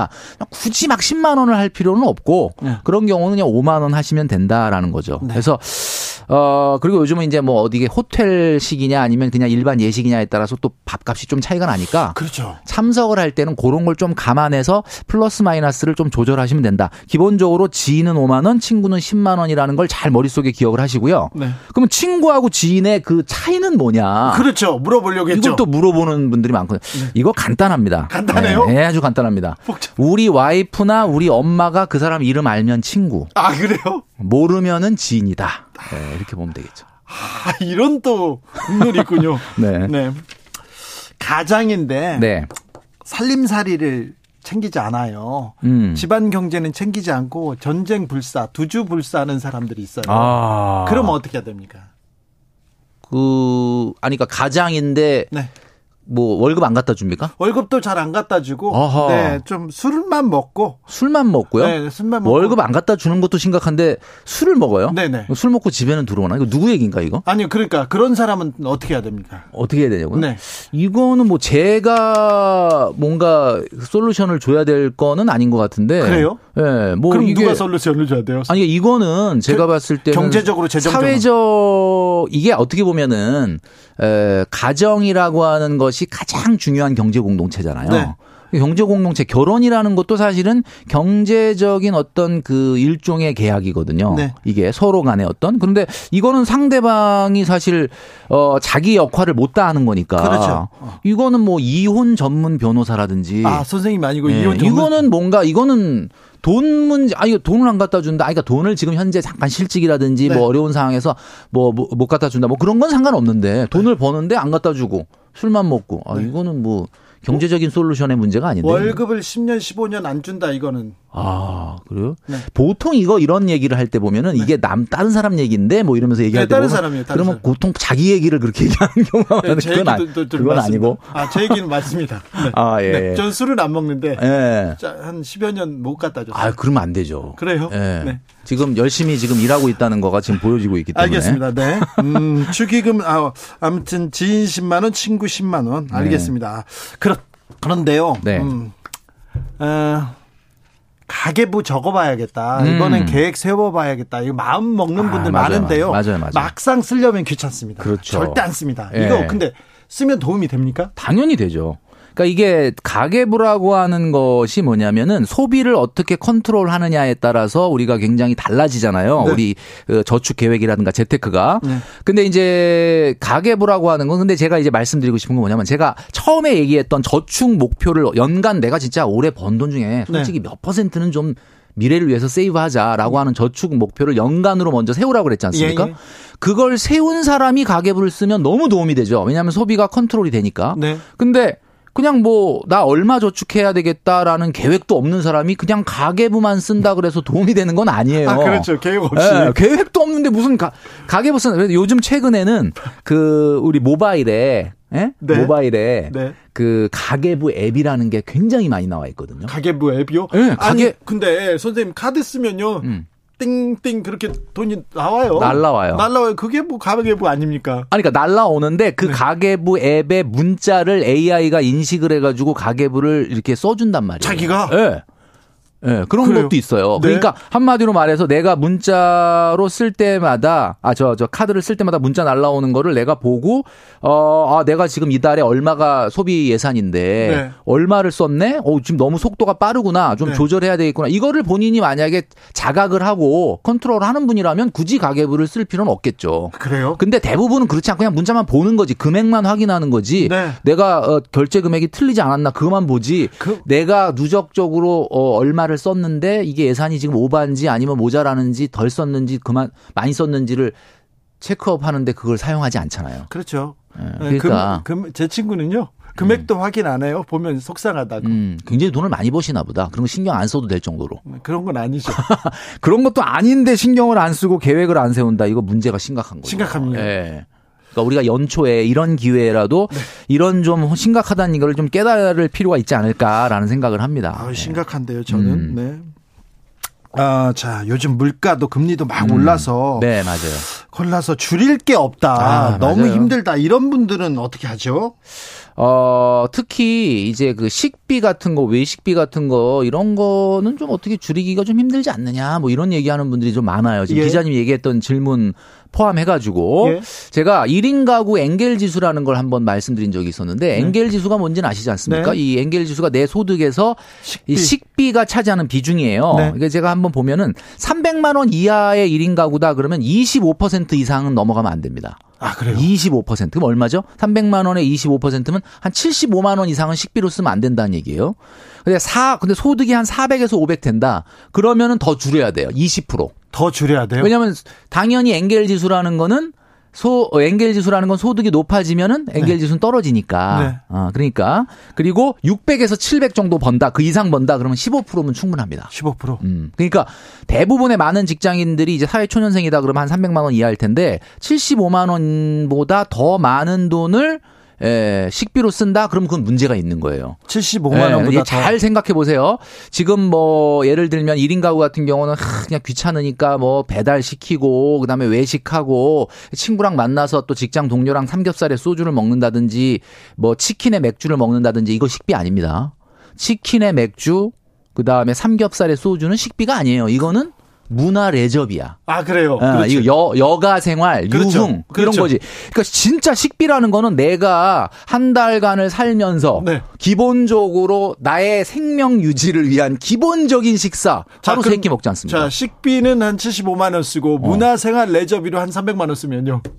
에 그러면 안 되죠. 그러니까, 그러면 안 됩니다. 그러니까 많은 분들이 고민하는 게 아, 식비를 어떻게 줄이냐라고 하니까 제가 이제 말씀을 드리는 네네. 건데 에, 사실 이제 코로나도 끝나고 했으니까 네. 뭐 바깥에 좀 나가고 싶고 외식도 좀 하고 싶고라고 어, 생각하시는 분이 많은데 아까 이제 우리가 처음에 했던 얘기를 조금 이어서 하면은 네. 예산을 잡, 잡을 때 제가 네. 지난 시간에도 말씀드렸잖아요. 세 가지 항목으로 잡으세요. 네. 외식비, 네. 쇼핑 유흥비, 네. 문화생활비 이렇게 세 가지로 잡아라. 그러면 삼겹살에 소주 먹는 건 어디 들어가야 됩니까? 문화생활비. 삼겹살에 소주가 네. 문화생활비. 어, 그렇죠. 뭐 그럴 수도 있고. 외식비. 예, 외식비는 아니야. 아니야. 네. 예, 식사는 아니에요, 네. 그게. 그러니까 삼겹살에 소주를 만나서 친구랑 한다라고 하면 이거는 예, 쇼핑 유흥비에 들어가야지. 유흥비예요? 예, 우리 네. 커피 마신다 그러면 그건 문화 레저비죠. 네. 예, 커피가 식사는 아니지 않습니까? 그렇죠. 예, 그러니까 그렇게 해서 여러분들이 한 달에 예산을 본인들이 만들고 그거 가계부 앱에다 입력한 다음에 쓰시면은 그 가계부 앱이 알람을 해 주거든요. 네. 주인님, 네. 이번 달에 문화 레저비 예산 중에 얼마 지금 쓰셔서 얼마 나왔습니다. 자, 문화 레저비, 식비, 그다음에 음. 하나는 뭐라고? 외식비, 네. 쇼핑 유흥비, 쇼핑, 문화 레저비. 자, 이 세 개를 이 세 가지. 이 세 가지를 소득의 몇 퍼센트 정도 써야 됩니까? 소득의 몇 퍼센트 써야 되냐? 제가 네. 아까 말씀드렸잖아요. 어, 내가 독립해 인 독립해 있는 네. 어, 직장인 같은 경우는 적어도 40에서 50% 저축해야 된다라고 했으니까 40% 저축하고 나면 60%가 남을 거 아니에요. 네. 그60% 안에서 외식비 30. 네. 뭐 그다음에 쇼핑 유흥비 20, 문화 레저비 10 이런 식으로 만들어야지 본인이 네. 예, 본인이 만들어야죠. 알겠습니다. 네. 아, 조현수님께서 지난주에 인간은 기회의 동물이라는 말씀 아직도 머릿속에 맴도입니다. 아, 그렇죠. 주옥 같은 어록 계속 나왔습니다. 지인 5만 원, 친구 10만 원. 네. 아, 2095님, 이자 갚고 생활하기도 너무 빠듯합니다. 아, 먹는 그렇죠. 걸 줄여야 하는데 이런 얘기도 했습니다. 지난주에 작심 3일 120번만 해라. 1년 음. 간다. 이런 말씀도 네. 하셨는데 네. 아직도 작심하지 못한 그대에게 어떤 얘기 해 주시겠어요? 아, 그게 이제 제가 왜 그 얘기 드렸냐면 이제 작심 3일이라는 말 말을 자꾸 하면서 그냥 작심 자체를 안 하니까. 그렇죠. 예, 저, 그래서 지금 안 해요. 저는. 예, 그렇게 하면 안 되고 네. 그래도 계획이라도 세워라라고 말씀드리고 싶은데 제가 마지막으로 여러분들에게 꼭 말씀드리고 싶은 거는 네. 여러분들이 지금 어디에 서 있느냐는 별로 중요하지 않습니다. 예. 어디를 향하느냐가 중요한 거죠. 네. 그러니까 제발 예. 올해는 예. 어디를 향할 건지 네. 계획만큼은 꼭 세워보자. 목표는 세워야죠. 네. 알겠습니다. 김경필 선생님이었습니다. 네. 감사합니다. 네, 감사합니다. 아, 질문을 하나도 못 물어봤네. 저는 내일 오후 5시 5분에 돌아오겠습니다. 지금까지 주진우였습니다.